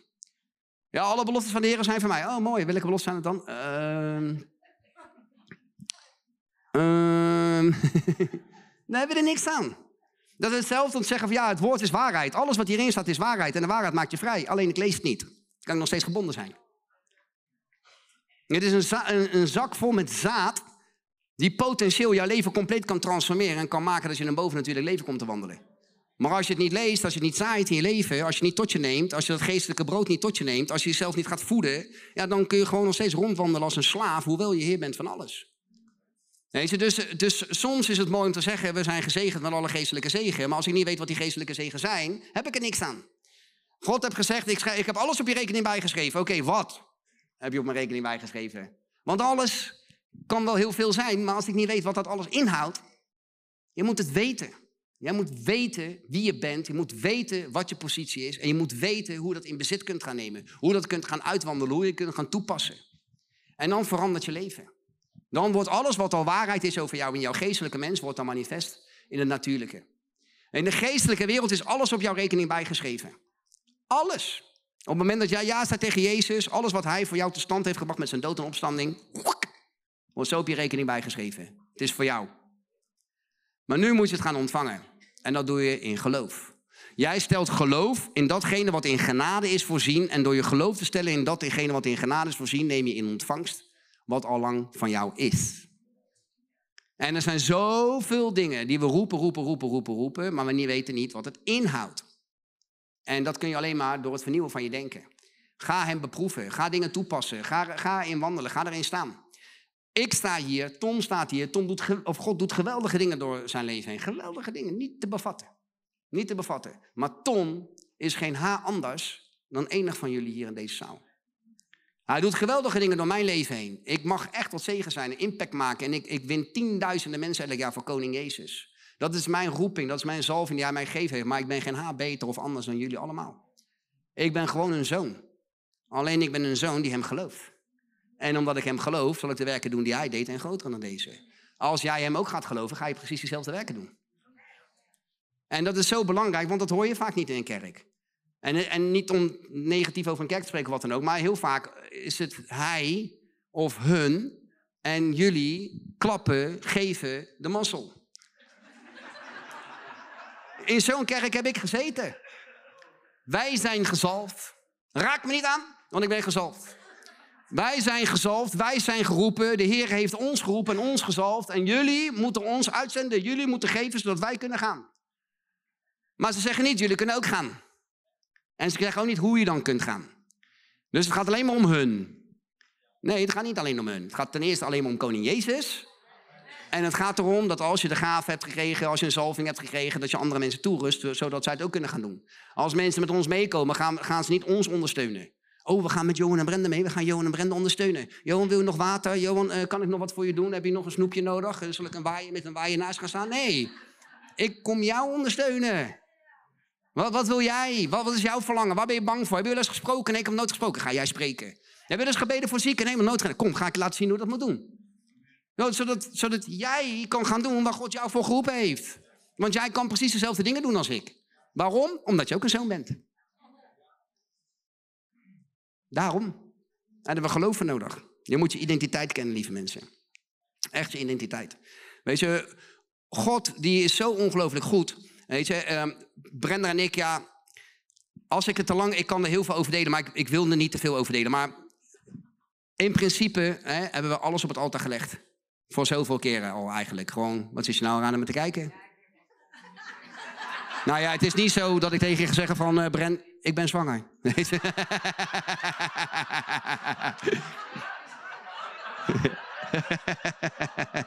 Sorry. ik ben zwanger. Shocking nieuws.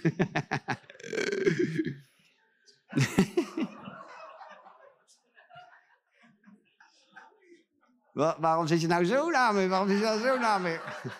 je doet net of je me kent. Nee, maar ehm, God heeft meerdere keren tegen mij gezegd, geef alles weg. En de laatste keer dat hij dat tegen ons zei, gaven we ons huis weg. Gaven we onze bezittingen weg. Gaven we ons bedrijf weg. Gaven we ons inkomen weg. Ons spaargeld weg. Onze auto's weg. Alles wat we hadden. We hebben echt letterlijk gewoon alles weggegeven gewoon. Weet je, en uh, omdat wij gewoon niet afhankelijk zijn van wat we hebben. We zijn afhankelijk van wie we zijn. we zijn kinderen van de Allerhoogste God. Weet je, en God is zo ongelooflijk trouw daarin geweest. En um, ik betrapte me eigen erop dat ik uh, een soort van verbaasd was hoe snel hij eigenlijk dat wat we gezaaid hadden, gewoon 30, 40, 50, 60voudig, gewoon uh, weer terug deed komen bij ons. En, uh, en, en daar, daar, ja, daar bestrafte de God, God, me eigenlijk op. En niet op een negatieve manier, gewoon maar zoiets van. ja, ik hoorde dingen net ook wat zeggen, Tom, maar dat mag hij zelf een keertje delen. Maar gewoon dat je dan, dat je dan zegt van. Ehm, wow, weet je, dat had ik niet verwacht. En, en daarmee beperk je eigenlijk God. Want je moet het wel verwachten. Je moet verwachten dat hij het onmogelijke kan doen in jouw leven. Je moet verwachten dat hij dingen kan doen die ver boven jouw bidden, bedenken of beseffen kunnen gaan overeenkomstig de kracht die binnen in jou werkzaam is. Je moet het gewoon gaan bedenken van, hé, niets meer is onmogelijk nu ik een kind ben van de Allerhoogste. Het maakt niet uit hoeveel ik geef, ik zal nooit tekort hebben. Het maakt niet uit door welke situatie ik heen ga. Hij is Heer en Meester over iedere storm in mijn leven. Het maakt niet uit of ik het loodje leg, ben ik gelijk bij de Heer. Als ik hier leef, leef ik voor Hem. Weet je, niets is meer onmogelijk. Dus hoe groot kun je denken? De Bijbel zegt dat ze de heiligen van Israël beperkten. Ik meen in Psalm 78, als ik het zo even uit mijn hoofd. Dus, eh, de grote, ontzagwekkende, ontzagwekkende wonderen en daden die God voor hen gedaan had, die waren ze gewoon vergeten. Ze waren gewoon vergeten en daarmee beperkten zij de heiligen van Israël. Ze geloofden hem niet meer. Weet je, en jij kunt twijfels hebben gewoon over wie jij bent en wat jij vermag. En daarmee kun je gewoon God beperken in je leven. Maar hij kan onmogelijke dingen in je leven doen. Wij zien dingen gebeuren in ons leven waar we gewoon zelf gewoon echt zoiets hebben van staan daarbij en we kijken ernaar. Maar we, we gaan het wel gewoon vinden. En dat klinkt heel hoogmoedig, maar dat is het echt niet. Het is gewoon hem geloven dat het kan nooit te groot zijn. Er is niet dat, dat, je, dat je met iets komt dat je van zo, zegt God dan. Wow, man, wacht even, ik roep mijn engelen erbij. Jezus, kom eens. Heb je gehoord? Die gozer gaat lef. Daar heb er nog nooit aan gedacht, maar dat is wel heel groot. En je komt echt niet met iets nieuws bij God. Het is echt niet zo dat hij ergens van schrikt. Echt niet. Hij schrikt nergens van. Misschien af en toe voor mij als ik morgens wakker word. Ja, dit is weer een nieuwe dag. Brenda, die, Brenda die legt dan naast me. En dan zeg ik van, uh, yes, weer een nieuwe dag. Halleluja, vader, dank wel voor een nieuwe dag. En dan, en dan zie je Brenda naast me wakker worden. Heel zo. Echt letterlijk zo.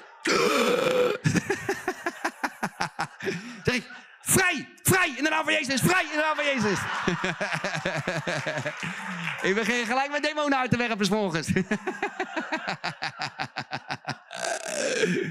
Halleluja. oh, geweldig. Maar het leuke is gewoon dat je bij God hoef je dus nooit verstoppertje te spelen. Dat is echt zo. Je kunt gewoon helemaal precies zijn zoals je bent. En je bent goed genoeg. Je bent letterlijk goed genoeg. Gewoon precies zoals je bent. Met, maar met al je fouten en al je gebreken, met al je onzin. Met al je gekkigheid en al je ongeloof en je twijfels. En met alle dingen waarmee je jezelf loopt te vervloeken. En hoe je jezelf soms als een idioot gedraagt. Want we kunnen ons echt gedragen als idioten. En ik geloof me, ik kan het weten. Want ik ben de grootste idioot. echt niet normaal gewoon, hoe ik me soms gedraag. En als ik mezelf dan terug denk, wat? Gozer, je bent niet goed joh. Maar voor God wel. Leg er niet wakker van. Zegt hij, Johan, heb weer op een stuittrekking hoor. Weet je, laten we gaan. Geef hem een pilletje, gaat vanzelf over. een gospilletje. maar weet je, God wil jou niets onthouden.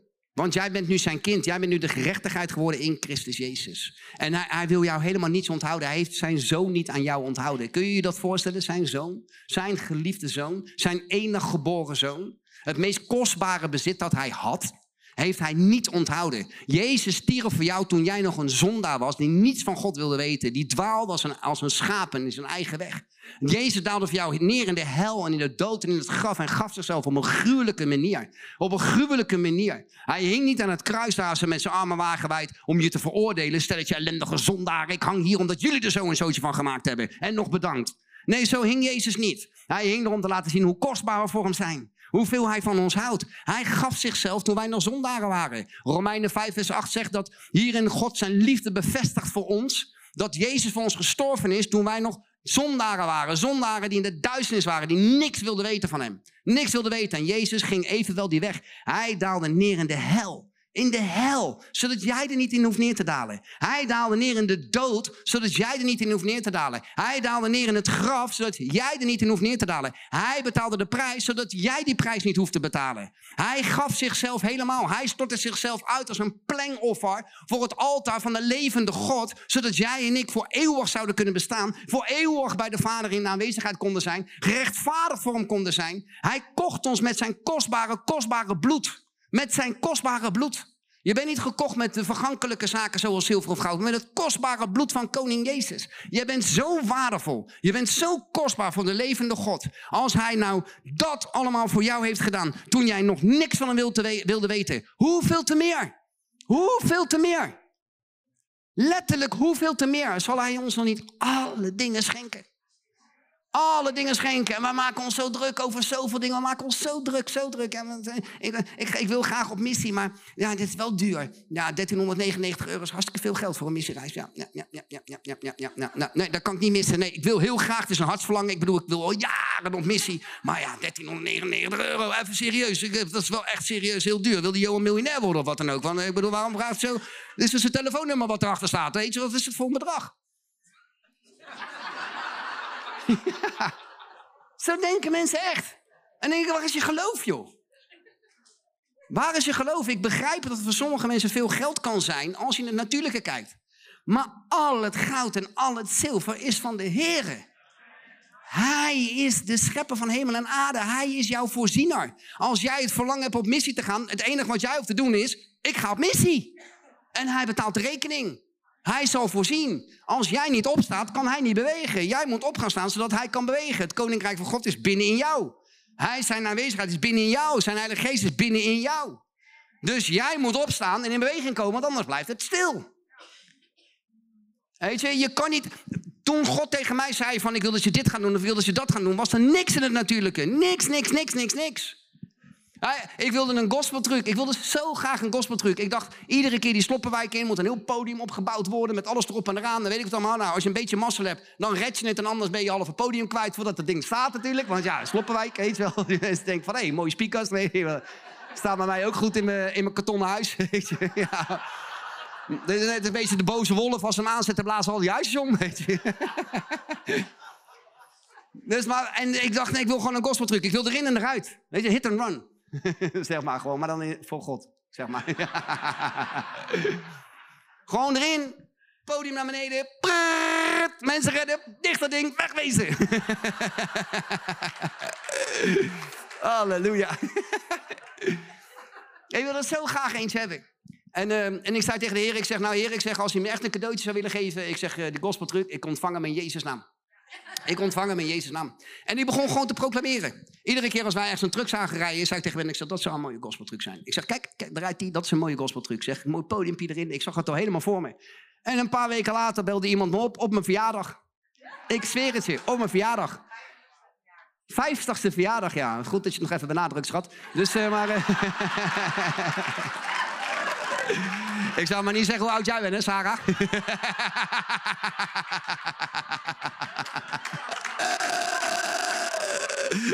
Halleluja.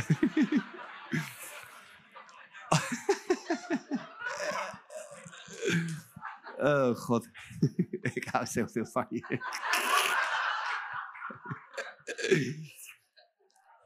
Maar was op mijn vijftigste verjaardag inderdaad.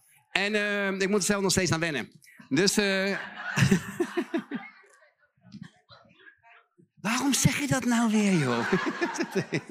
Judas.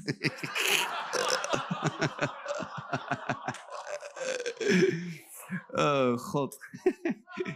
Oh, wij hebben wel altijd heerlijke humor met elkaar. Tenminste, dat vinden wij. Mensen vinden ons helemaal knettergek, joh. Als we soms live gaan, dan zeggen de mensen van... hé, hey, we gaan popcorn erbij halen. Dan zitten we naar zo op te kijken. Echt serieus, sturen ze een icoontje met popcorn erbij. Oké. Okay. zijn gewoon normale mensen, hoor. Ik weet niet.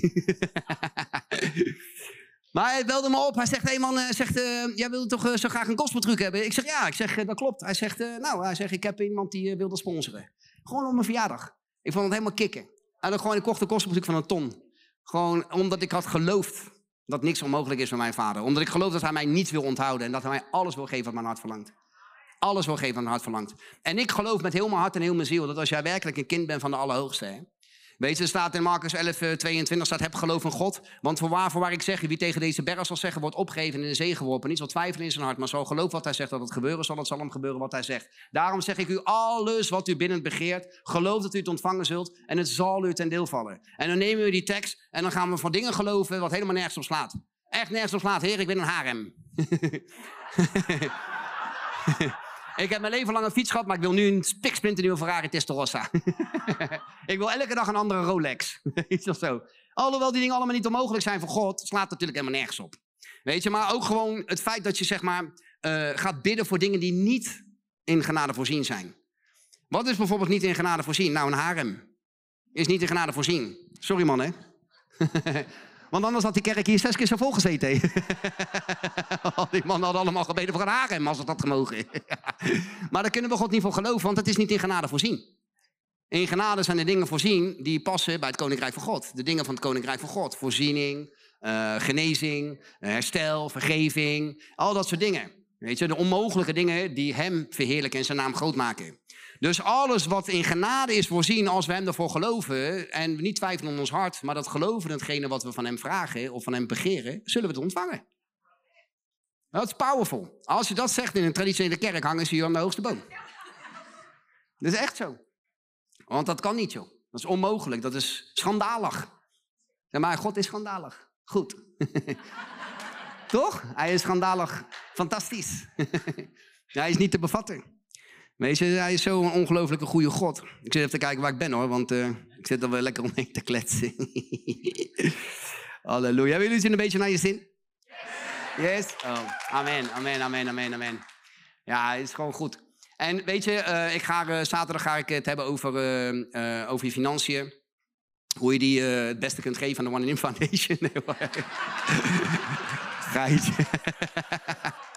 Geitje. En dit knippen ze eruit en dan zetten ze op Facebook en dan word ik gelijk weer afgemaakt. Maar halleluja. Want als ik vervolgd word en gesmaad word en gelasterd word omwille van zijn naam. Oh man, grote schatten in de hemel. Halleluja. Halleluja. Beloning zal groot zijn, zegt hij dan. ja toch? Dus vervolg maar een end weg. Halleluja. Het zijn toch vaak maar mensen die, uh, weet ik veel, die hebben twee volgers, weet je. Zichzelf en een kat of zo. Ja. Die moet allemaal te zeggen. Iemand zei laatst tegen mij, dat zijn internet heroes. Internethelden. Die durven niks in je gezicht te zeggen, alleen maar achter je rug om. En dan zijn het nog vaak broeders en zusters ook, daar hadden we het net toevallig ook over. Gewoon broeders en zusters in de Heer. Die, die, die er alles op, op inzetten om jou onderuit te halen. Om je te betrappen op iets geks wat je gezegd Dat kan je toch niet zeggen? Heb je God gezegd? Ja, dus ja, dwaallering en het is dit en het is dat en het is zus en het is zo. Ga je Bijbel lezen, man. Ga leven leven. Laat mij met rust, joh. Ga lekker zelf wat doen. Ja, serieus. Oh, hebben ze, weet je, hebben ze commentaar? Want ik ben gewoon misschien een hele aparte vogel. Het kan zo wezen, maar God gebruikt me. Dus ja, wat, uh, weet je, ja. Lekker, laat mij lekker apart zijn. Ja, toch? Ik ben een aparte vogel, ik weet het. Maar ik wil graag apart zijn voor de heren. Amen. Maar dan denk ik, ja, je hebt zoveel commentaar. Hoeveel mensen heb jij het afgelopen jaar tot de Heer geleid, joh? Hoeveel mensen heb jij afgelopen jaar de handen opgelegd? Hoeveel zieken zijn er genezen onder jouw handen? Heb jij commentaar op mij? Ga eerst maar eens zelf, eh, weet ik veel hoeveel oogst binnenhalen. En kom dan een keertje tegen me zeggen waar je last van hebt. En dan nog verwijs ik je door naar de vader. toch? Ik doe niet aan pastorade hulp. wil lekker bij hem bezig, als je wil klagen. wil lekker bij je broers en zussen gaan staan in Israël tegen die muur aan of zo. Stop wel lekker daar een beetje klagen. Even serieus. Ja, maar het is wel zo, want als we ons laten leiden door wat mensen van ons vinden, dan is het gewoon afgelopen. ja. sorry. We waren laatst waren we in Israël. Het was echt bijzonder, want het was echt heel erg mooi om daar te zijn. Oude centrum en zo. Maar alleen ik stond daar zo en iedereen stond... Uh, ik dacht van, uh, als hij nog één stap naar voren doet, heb hij een schudding. Weet je? Dan hij vlak bij die muren te klagen. Ik dacht, wat zit je daar te klagen, man? Weet je? Is allemaal geregeld, joh. Jezus heeft alles betaald. Het is volbracht. Eentje ging er voor me binnen. Heel mooi, hè? Het ging echt heel mooi, hè? Maar, uh, weet ik wel. Ik kon het niet zeggen, maar het zal uh, Adonai Elohim, uh, Echat en weet ik wat allemaal. Shema Israël. en hij was klaar. Ik zeg bedankt. Hij zegt geld. ik, ik mag niet zweren, maar ik beloof het. Gewoon. Hij zegt geld. Ik zeg, hoe bedoel je geld? Tegen hem. Ik zeg, ja, hij zegt, ja, ik heb voor jou gebeden, je moet betalen. Ik zeg, jij bent niet goed, joh. Maar alles is voor niks bij mijn vader. Gratis en voor niets. Genade. Nee, zo. Ik zeg, nou, weet je, alles wat je voor mij gebeden hebt, dat bid ik voor jou terug. Wees gezegend. ja, toch. Doedeledokie. Eh, Ja. oh man, oh man, oh man. Maar de Heer is mijn herder. Hij is mijn herder. En mij ontbreekt helemaal niets. Niets, niets, niets, niets, niets. Als je iets ontbreekt, moet je zorgen dat hij jouw herder is in datgene wat je ontbreekt. Wow, die was mooi. Nog een keer. Als je iets ontbreekt, dan moet je de Heer herder maken over datgene wat je ontbreekt. Want als de Heer jouw herder is, ontbreekt je niets. Hij ontbreekt je gewoon helemaal niets. Weet je, hij heeft ons gezegend met alle geestelijke zegen in de hemelse gewesten. Hij heeft ons gezegend met de zegen van Abraham. Weet je, hij zo, heeft ons de kop gemaakt en niet de staat, zoals net ook zo mooi geproclameerd werd. Weet je, wij zijn kinderen van de Allerhoogste. Alles wat wij doen zal goed gelukken. Wij zullen vruchten dragen op onze tijd. We zullen nog vruchten dragen in onze ouderdom. We zullen fris en groen zijn. In ieder geval, ik er wel. Halleluja. Ik stap gewoon onder de douche en dan bekleed ik maar een hulkenpak. Fris en groen. Halleluja. Nee, maar gewoon als we gewoon weten wie we zijn, lieve mensen. Kinderen van de Allerhoogste. God wil jou niet, hij wil je niet neerhalen, wil je oprichten. Hij wil je niet ziek maken, hij wil je gezond hebben. Hij wil je niet in armoede zien, hij wil je zegenen. Weet je, hij houdt van jou. Hij is geen boze, toornige God ver weg die van alles wil onthouden omdat je er nog niet bent of nog niet wandelt zoals hij wil dat je wandelt. Nee, hij is een liefdevolle vader die alles op je rekening heeft bijgeschreven. Alles op je rekening heeft bijgeschreven. Zullen we samen gaan proclameren? Zullen we in de benen gaan staan? Amen.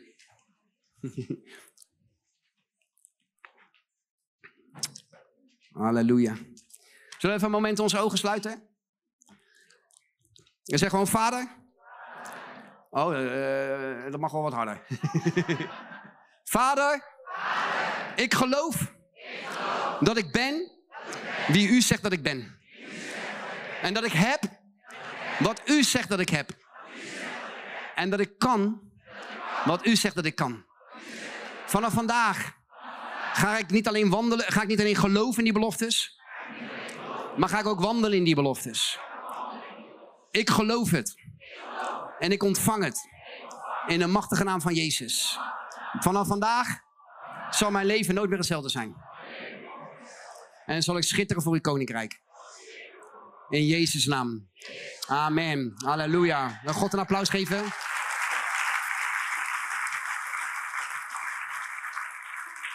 Ja, ik ga toch dat ene ding, jullie kunnen even gaan zitten nog. Ik ga toch dat ene ding, eh, dat we de hele tijd eh, tegen me aan loopt te boksen. Sorry, Heilige Geest. Sorry. ik ga het toch even doen. In, eh, in 2 Korinther 5 vers 21, ik weet niet eens waar dat staat hoor. Waar zit dat na handelingen toch? nee, 2 Korinther 5 vers 21, daar zegt hij dat hij voor ons tot zonde is gemaakt. Ik wil het even uit de Bijbel lezen. Hij heeft, ons tot zonde, hij heeft hem tot zonde gemaakt, zodat eh, wij zouden worden de gerechtigheid van God in hem. Even kijken hoor. Eh, want hem die geen zonde gekend heeft, heeft hij voor ons tot zonde gemaakt, opdat wij zouden worden gerechtigheid van God in hem. Dus hij heeft hem tot zonde gemaakt, die geen zonde gekend heeft, opdat wij zouden worden gerechtigheid van God in hem. Er staat ook in eh, Romeinen 8 vers 1 dat er geen verdoemenis in is voor hen die in Christus Jezus zijn. Verdoemenis, dat is katakrima. En katakrima betekent straf, veroordeling. Er is geen verdoemenis meer, er is geen veroordeling meer. Er is geen straf meer voor hen die in Christus Jezus zijn. Straf volgt altijd op krima. Krima is het woord voor misdaad, crime, wetsovertreding. Dus als jij krima hebt begaan, dan word je katakrima. Dan word je veroordeeld. Dat is mooi, hè? Ja, het is geweldig. En iedereen is te veroordelen. Iedereen is te veroordelen. Ik bedoel, ik weet heel veel van de rechtbank af. Ik kan jullie heel veel vertellen daarover. Als we genoeg bewijs hebben, is het gedaan met je. Weet je, en er is heel veel bewijs tegen jou, want die Satan, de aanklager, die heeft zijn hele, jouw hele leven lang heeft er bewijzen over jou verzameld. Om je aan te klagen bij de vader, zodat jij kataklima wordt. Want je bent krima, je bent een wetsovertreder, je bent een crimineel. Jullie zijn allemaal criminelen zonder Christus. Niet alleen Johan Toet. Jullie zijn allemaal criminelen. Zonder Christus. Maar weet je wat zo mooi is? Rechtvaardig betekent onschuldig. Wisten jullie dat? Als je rechtvaardig bent, ik heb heel lang gekeken, wat betekent rechtvaardigheid? Rechtvaardig, wat betekent dat? Ik ben rechtvaardig voor God, ik kan rechtvaardig voor zijn aangezicht komen. Wat betekent het? Rechtvaardig betekent onschuldig. Het betekent dikaio. En dikaio is onschuldig. Dus moet je je voorstellen dat je de aanklager hebt, dat is de Satan, hij is de officier van justitie en hij heeft een zaak tegen jou opgebouwd om jou katakrima te krijgen, om jou veroordeeld te krijgen. En aan de andere kant hebben we de wonderbaarlijke raadsman. Hij is onze advocaat, koning Jezus, die voor jou pleit. En jij bent de gedaagde. En God is de rechter, Psalm 50. Hij zelf is de rechter. Weet je, en de Satan die staat hier al lekker in zijn vingers te wrijven. ik heb hem, ik heb hem, ik heb hem. Katakrima, jij gaat branden, jongen. Jij gaat branden. ik heb je. Weet je, en aan de andere kant staat hij in alle rust en vrede. Je hebt helemaal niks.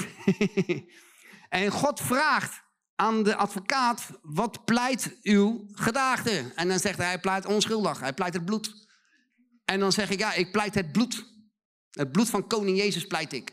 En dan vraagt de rechter aan de officier van justitie, wat is uw aanklacht? Wat is de aanklacht tegen deze gedaagde, tegen deze verdachte? En dan wil hij die hele lijst tevoorschijn gaan halen, die hij voor jou, dat hele dossier wat hij voor jou heeft vergaard. Jouw leven lang. Elke misstap, elke vloek die je hebt uitgesproken. Elke, elk ding wat je niet hebt gedaan, maar wat je wel had moeten doen. En wat je wel hebt gedaan en wat je niet had moeten doen. Alles heeft hij bijgehouden. Iedere misstap om jou maar veroordeeld te krijgen. Om je maar veroordeeld te krijgen. Hij probeert alles te doen om jou weg te krijgen bij God. En dan komt hij met dat dossier. En dan doet hij het open. En dan denkt hij, Hè? Er staat helemaal niks in. hoe kan dat nou? Er staat helemaal niks in. Nee, dat klopt, jij vuile, vieze, lelijke slang. Want ik ben onder het bloed. En omdat ik het bloed ben, al waren mijn zonden als scharlaken, heeft hij ze witter gewassen dan de sneeuw. Hij deed ze ver weg aan het uiteinde van de wereld en hij gedenkt ze niet meer. Het handschrift dat tegen mij getuigt is uitgewist. Ik ben een nieuwe schepping en daarom is er geen katakrima meer voor mij die in Christus Jezus is. En dan zegt God, hij hebt gelijk. Ik verklaar hem dikaio, onschuldig, rechtvaardig, halleluja. En jij bent rechtvaardig als kind van de Allerhoogste. Jij bent rechtvaardig, jij bent onschuldig onschuldig. Jij bent onschuldig. Man, dat is powerful. Neem dat mee. Neem dat mee. Ik ben onschuldig. Ik ben rechtvaardig voor God. Er is geen veroordeling meer voor mij. Ik ben compleet vrijgesproken. Compleet vrijgesproken, als had ik nog nooit gezondigd. Dus je bent niet een zoon met een hele zondelast. Je bent niet een zoon die elke keer zonde bewust moet zijn. Je bent geen slaaf meer van de zonde. Je bent een kind geworden van de Allerhoogste. Dus je bent zo wit als sneeuw. Heilig, puur en smetteloos. Man, dat is wie jij bent. Kind van de Allerhoogste. Amen. Amen. Halleluja.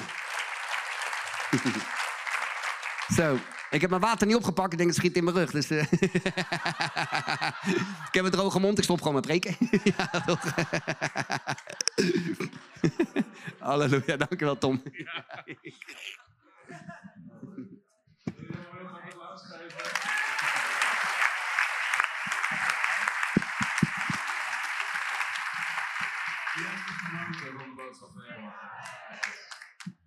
Weet je wat ik altijd zeg over goede prediker?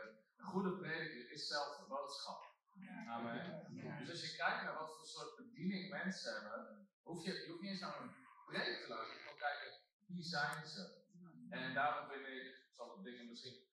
Er zijn mensen die geloven nou van ja, de mensen, wat Johan zei, nog niet dicht bij ons in de buurt komen, want dan hebben ze geen respect meer voor de Als dat is, mis in je leven. Als mensen mee kunnen kijken met je leven en ze verliezen het respect, is er ergens iets mis in je leven. Amen. Want jij bent zelf de boodschap. Amen. Dat geldt niet alleen voor een prediker, dat geldt voor iedereen. Jij bent de boodschap naar de mensen om je heen. En Dus sommige predikers, ook mannen en vrouwen van God, als je naar ze kijkt, denk je, ah, ik snap het. Heb je, heb je dat idee wel eens? Je hoeft alleen maar op het podium te staan en ergens wordt er iets overgedragen. En dat hebben we dus allemaal. En het mooie vind ik aan Johan, wat je overdraagt, Johan, is gewoon een stuk vrijheid. Of ik geloof dat de kinderen van God er weer in mogen komen. Zoveel zitten in een keurslijf, of nog vanuit wetticisme, of gewoon, ondanks dat je weet dat je ervan vrijgekocht bent, of gewoon in zo'n gedragspatroon. Wat ik al zei, doe maar normaal, dan doe je al gek genoeg en doe dingen maar zo. En wat hou ik van die vrijheid. Amen. Halleluja. En dat voor die popcorn is een goed idee. Ik weet niet waar, wanneer, wanneer zijn die uitzendingen van jullie. Die, die zijn tijdelijk gestaakt, hoor ik hier. Per vanavond waarschijnlijk. oh, halleluja. Maar dat wil ik je echt meegeven. Gewoon, ik denk dat we heel veel mensen kunnen groeien gewoon in een stuk vrijheid. Wat inderdaad komt als je weet dat je onschuldig bent, dat je rechtvaardig bent, dat je zoon en dochter van God bent. Dat gewoon de religie van je af was en dat je gewoon helemaal wordt wie God wil dat je bent. Amen. Halleluja. Heerlijk, Johan. Thanks voor het de kop eraf bijten. Amen. Oké, mag even meegaan met me naar Lucas hoofdstuk 5.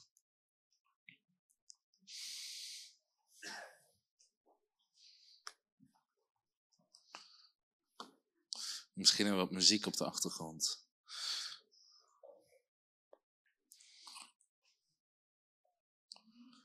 Gelukkig dat Johan op het eind toch nog een tekst las, hè? Anders dacht ik, dan moet... Ik sprak maandag in de river. En toen zei ik, ik heb al... Yes, was een woensdag, toch? Toen zei ik al tegen, ik heb medelijden met de beamer aan van woensdag. Die... of die het bijhoudt. Oh. Heb, heb je Lucas hoofdstuk 5 gevonden? Zeg je, prijs de Heer. Je hem niet gevonden hebt, zeg je wacht even. En anders zeg je ik wacht op de beamer, maar ik weet niet of hij op de beamer komt. Ik wil je zo meteen de kans geven om te zaaien, maar ik wil er iets over hebben. We hebben trouwens zo meteen ook een videootje. Ehm, misschien kunnen we het videootje, staat dat klaar, mediateam? Ja? Ze hebben zo'n groot scherm, ik kan niemand achter zien. Zullen we eerst even het videootje eh, laten zien?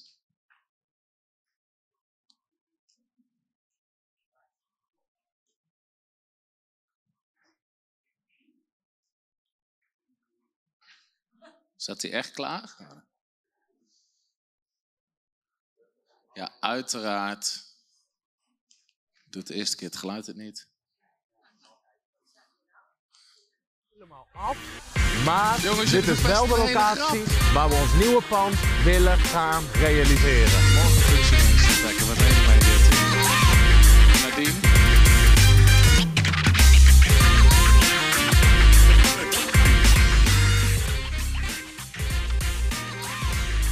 Wat willen we hier gaan realiseren? Niet mijn nieuwe huis, mevrouw. Maar, dit is de nieuwe videostudio van Frontrunners. Ja, ja, ja, dan knippen ze er weer uit. Hier. Gaat hij doen met geluid? Wat een hoopvol mediateam is dit.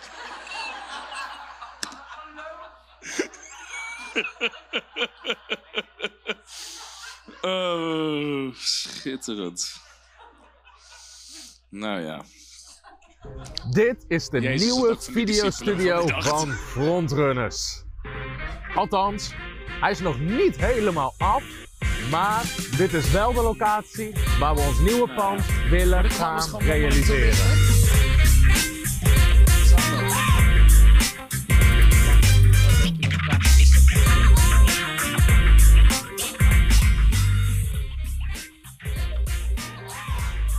Wat willen we hier gaan Dit is de nieuwe videostudio. Dit is de nieuwe videostudio van Frontrunners. Althans, hij is nog niet helemaal af. Maar dit is wel de locatie waar we ons nieuwe pand willen gaan realiseren.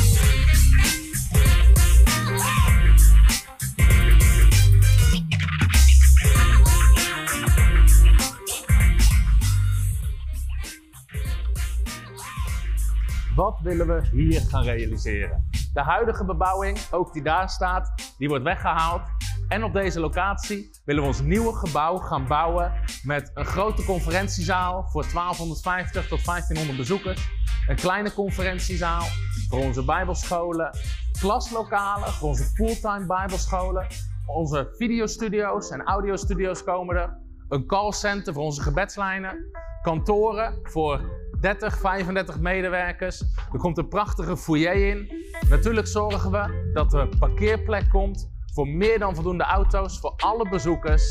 En daarnaast gaan we een loods neerzetten waar onze opslag komt en distributie van onze boeken en waarvan we ook armoedehulp willen gaan bieden.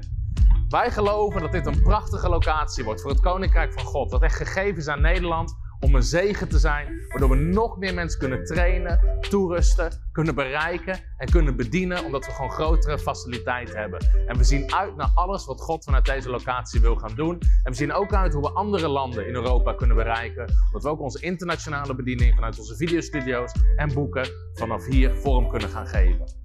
Het goede nieuws is dat deze hele locatie van de bouwkavel, het huidige pand, parkeerplek, totaal 20.000 vierkante meter, dat we het helemaal schuldenvrij hebben aangekocht. We zijn nu bezig met alle benodigde papieren, de vergunningen, de bouwtekeningen. En we zitten dus volop in de voorbereidingsfase.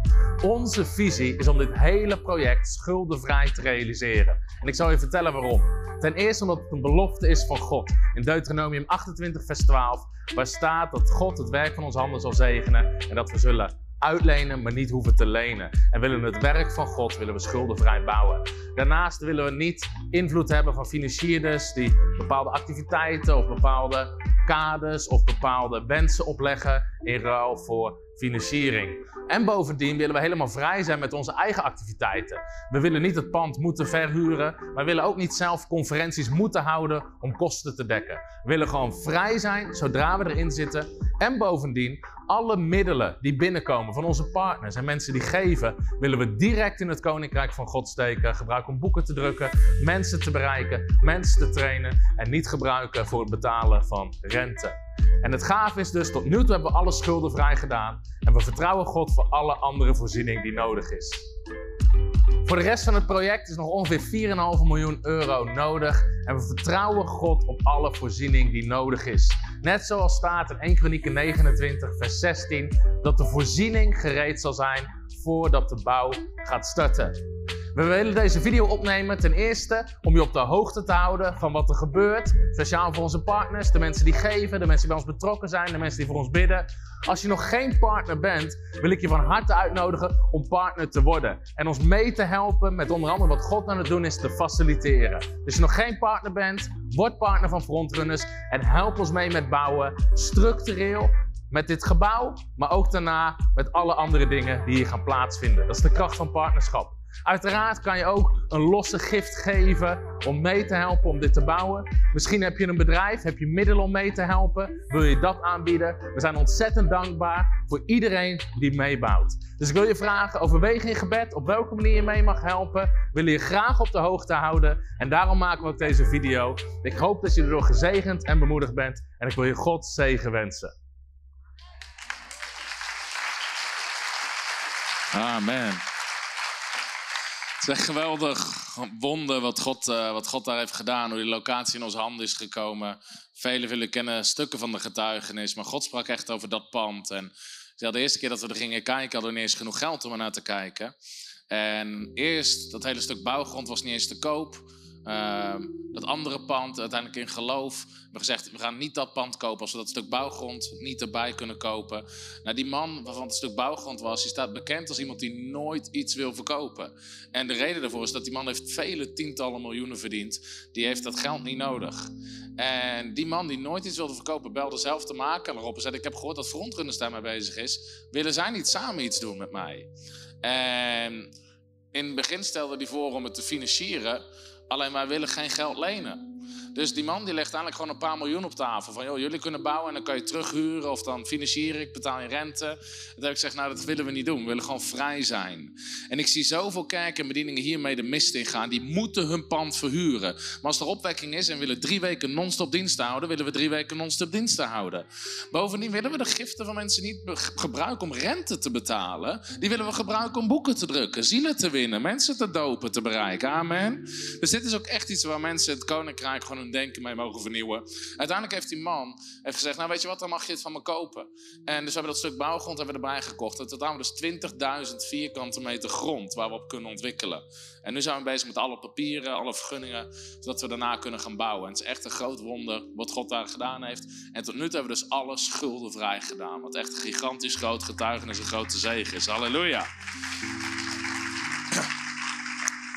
En ik geloof echt dat het een enorme zegen zal zijn voor Nederland. Los van de zaal, wat gewoon echt een zegen gaat zijn. De Greater Faith zou ik het liefst bijvoorbeeld heel de week doen. En ook overdagsessies. Dat mensen gewoon onder het onderwijs, onder het woord, willen gewoon een healing week. Waar we een hele week lang, heel de dag door, genezingsdiensten hebben. Gewoon dat mensen onder het woord, in de kracht van God en de tegenwoordigheid van God. Dat onze callcenters. Veel mensen hier van ons gebedsteam, iedere dinsdag zijn onze gebedslijnen open. Maar dan krijgen zoveel aanvragen voor gebed, dat we dat ook overdag open kunnen gooien. Al die dingen meer, wat gewoon kunnen faciliteren. De voltijdschool die we daar gaan starten. En ik geloof dat de mooiste gebouwen in Nederland zullen voor het Koninkrijk van God zijn. Amen. En dat is zo belangrijk dat we soms ook fysiek gewoon grondgebied in bezit nemen. En dit pand, deze locatie ligt in Dussen, dat zie je 10 minuten vandaan. Maar het was wel uh, het was een mooi beeld, profetisch beeld, wat Nadine kreeg. Ik weet niet waar Nadine is. Nadine is niet zo heel groot, grapje. Dus Nadine werkt bij ons. En uh, Nadine kreeg een mooi profetisch beeld, want we zitten nu in Werkendam. En ze was aan het bidden en God vroeg haar, zoek uit wat Werkendam betekent, zoek uit wat Dussen betekent. En Werkendam, waar we nu zitten, uh, dat was eigenlijk waar de visnetten werden voorbereid. Ze werkten op de dam, maakten ze de visnetten klaar. Het was eigenlijk een plek van voorbereiding om te gaan vissen. En Dussen betekent bruisende rivier, stromende rivier. En we geloven dus echt dat God, we hebben het pand al, maar ondanks dat de bediening nu al zo hard groeit, dat we zoveel mensen mogen bereiken, het zit nog steeds in de voorbereidingsfase van wat God echt wil doen in Nederland. En nu lopen we gewoon klem soms op facilitair, nu ook. De zaal is niet groter, veel meer mensen willen komen. En we moeten zo vaak nee verkopen. Ook aan hoeveel vragen we krijgen voor genezingscampagnes, voor allerlei dingen. En we hebben gewoon de faciliteiten nodig ook in het Koninkrijk van God. Amen. Om Gods Koninkrijk gewoon machtig gebouwd te zien worden in Nederland. Halleluja. Inmiddels heb je Lucas 5 gevonden. Zullen we toch een applaus geven voor het mediateam? Het is er gelukt. Jullie zijn vrij van alle schuld, heb ik gehoord van Johan. Hoe heet het in het Grieks ook weer, Johan? Wat zijn ze? Dikaio. Jullie zijn allemaal Dikaio, jongens. Lucas 5 vanaf vers 1. Daar staat dit. En het gebeurde toen de menigte op hem aandrong om het woord van God te horen, dat hij bij het meer van Generaset stond. En hij zag twee schepen aan de oever van het meer liggen en de vissers waren eruit gegaan en ze spoelden de netten. En hij ging aan boord van een van die schepen, dat van Simon was. En hij vroeg hem een eindje van het land af te varen. Hij ging zitten en onderwees de menigte vanuit het schip. En toen hij ophield met spreken, zei hij tegen Simon, vaar naar het diepe gedeelte en werp uw netten uit. Zeg eens tegen je buurman of je buurvrouw, vaar naar het diepe gedeelte en werp je netten uit.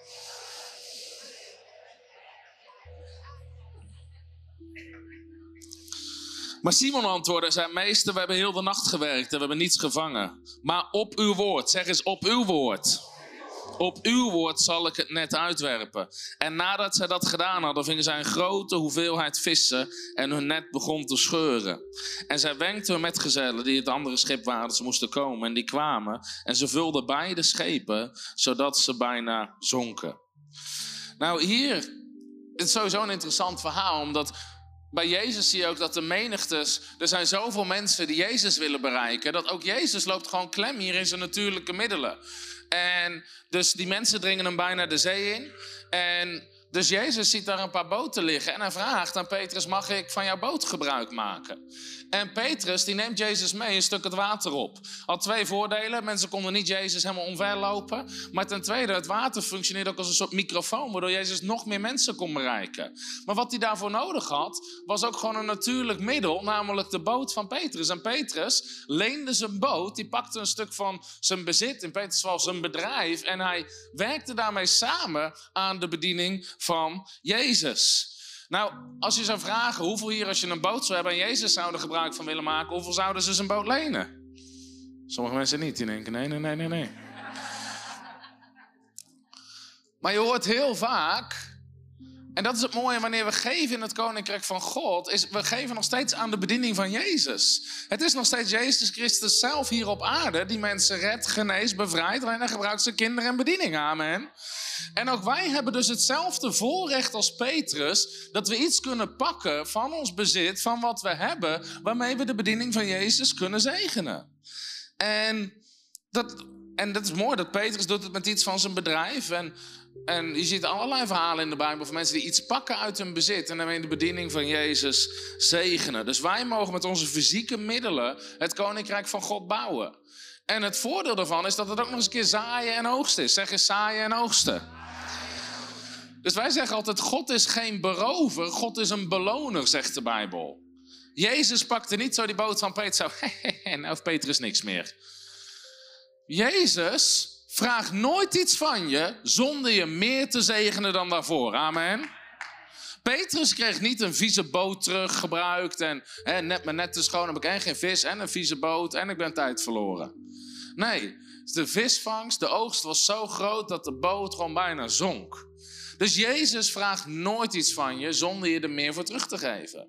En daarom vond ik ook dat stuk van Johan net zo mooi. Durf je te denken als een zoon, als een dochter. Maar als het op aankomt op geven, geven heel veel christenen als een wees.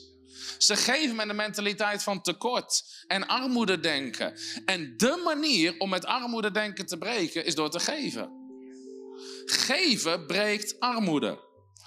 Weet je wat heel vaak gezegd wordt? Johan had over kritiek van bedieningen. Dan zeggen mensen, ja, iedereen geeft aan de bediening en dan worden zij rijk. Nou, ten eerste, om rijk te worden ga je in Nederland niet in de bediening. Je kan beter andere dingen doen, ik zou iedereen adviseren. Als je rijk wordt, zou ik niet de bediening kiezen.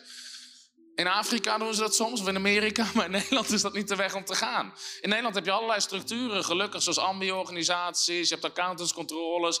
De meesten hebben gewoon een eigen salaris en dat is logisch. En je kan niet eens iets nemen wat van de stichting is. Dat is strikt gestreden in Nederland, gelukkig.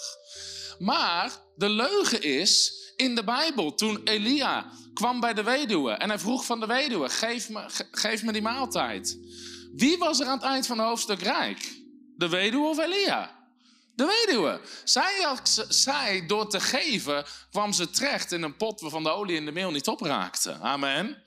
Dus je leest nooit in de Bijbel dat degene die geeft, iets weggeeft en daarna arm blijft en niks meer heeft. Je leest altijd dat God zegent de gever. Zeg eens, God zegent de gever. Daarom zegt Jezus, het is meer gezegend om te geven dan te ontvangen.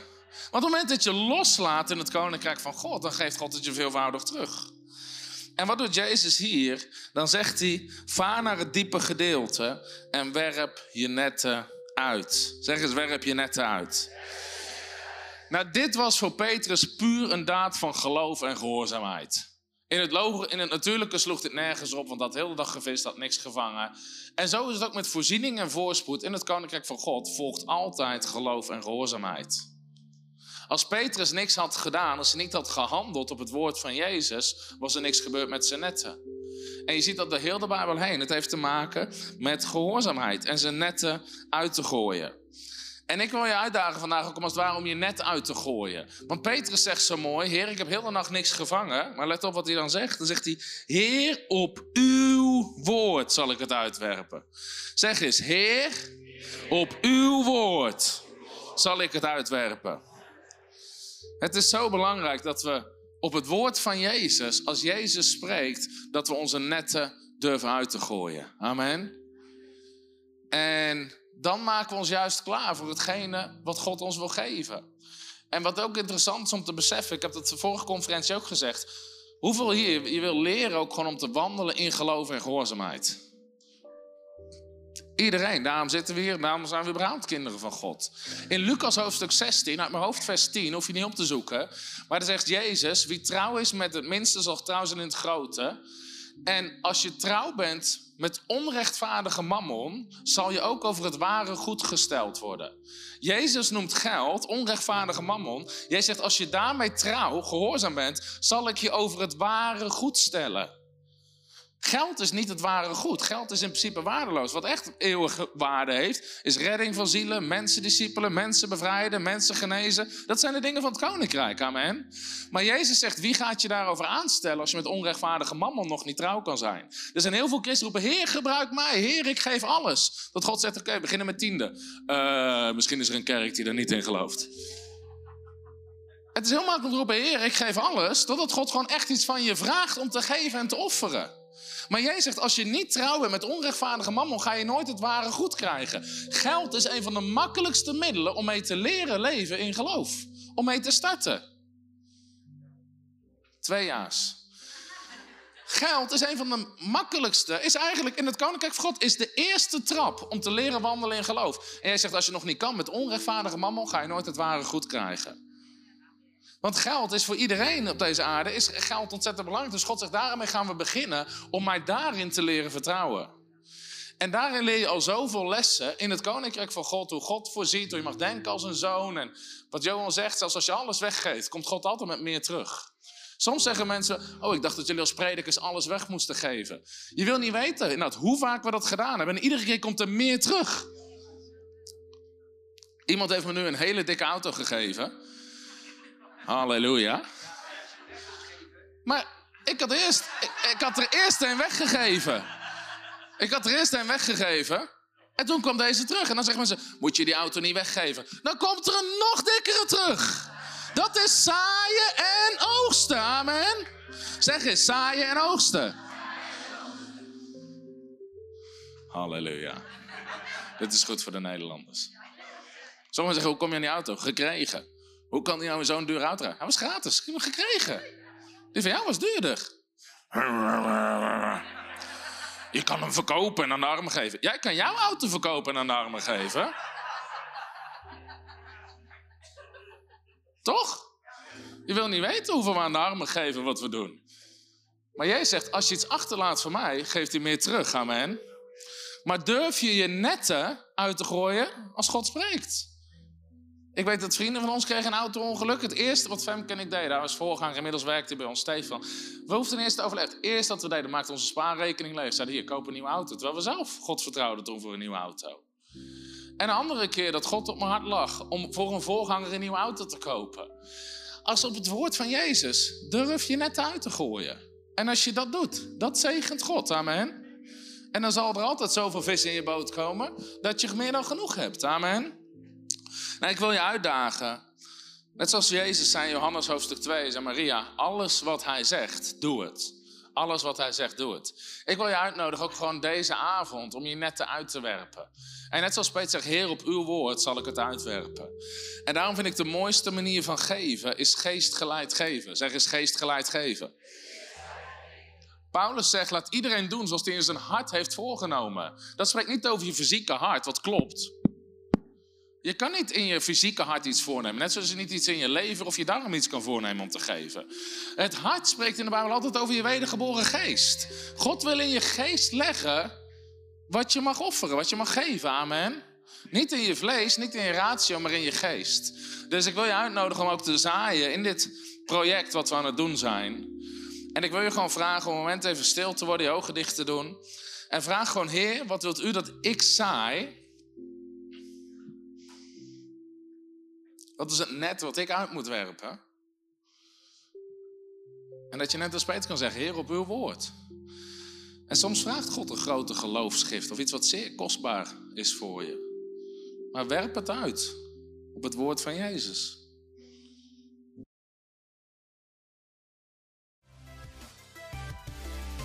Hallo, Tom de Wol hier en bedankt dat je weer geluisterd hebt naar onze podcast. Ik bid dat het je geloof gebouwd heeft en je bemoedigd bent. Als je niet alleen een luisteraar van onze boodschap wil zijn, maar ook een verspreider daarvan, wil ik je uitnodigen om partner te worden van Frontrunners. Door jouw maandelijkse donatie help je ons om dit evangelie van Jezus Christus en het woord van God over heel de aarde te brengen. Om partner te worden, ga naar www.frontrunnersministries.nl slash partners en word partner. Hartelijk bedankt en tot snel. Heb je ook zo genoten van deze inspirerende boodschap van Tom de Wal? Abonneer je dan op deze podcast.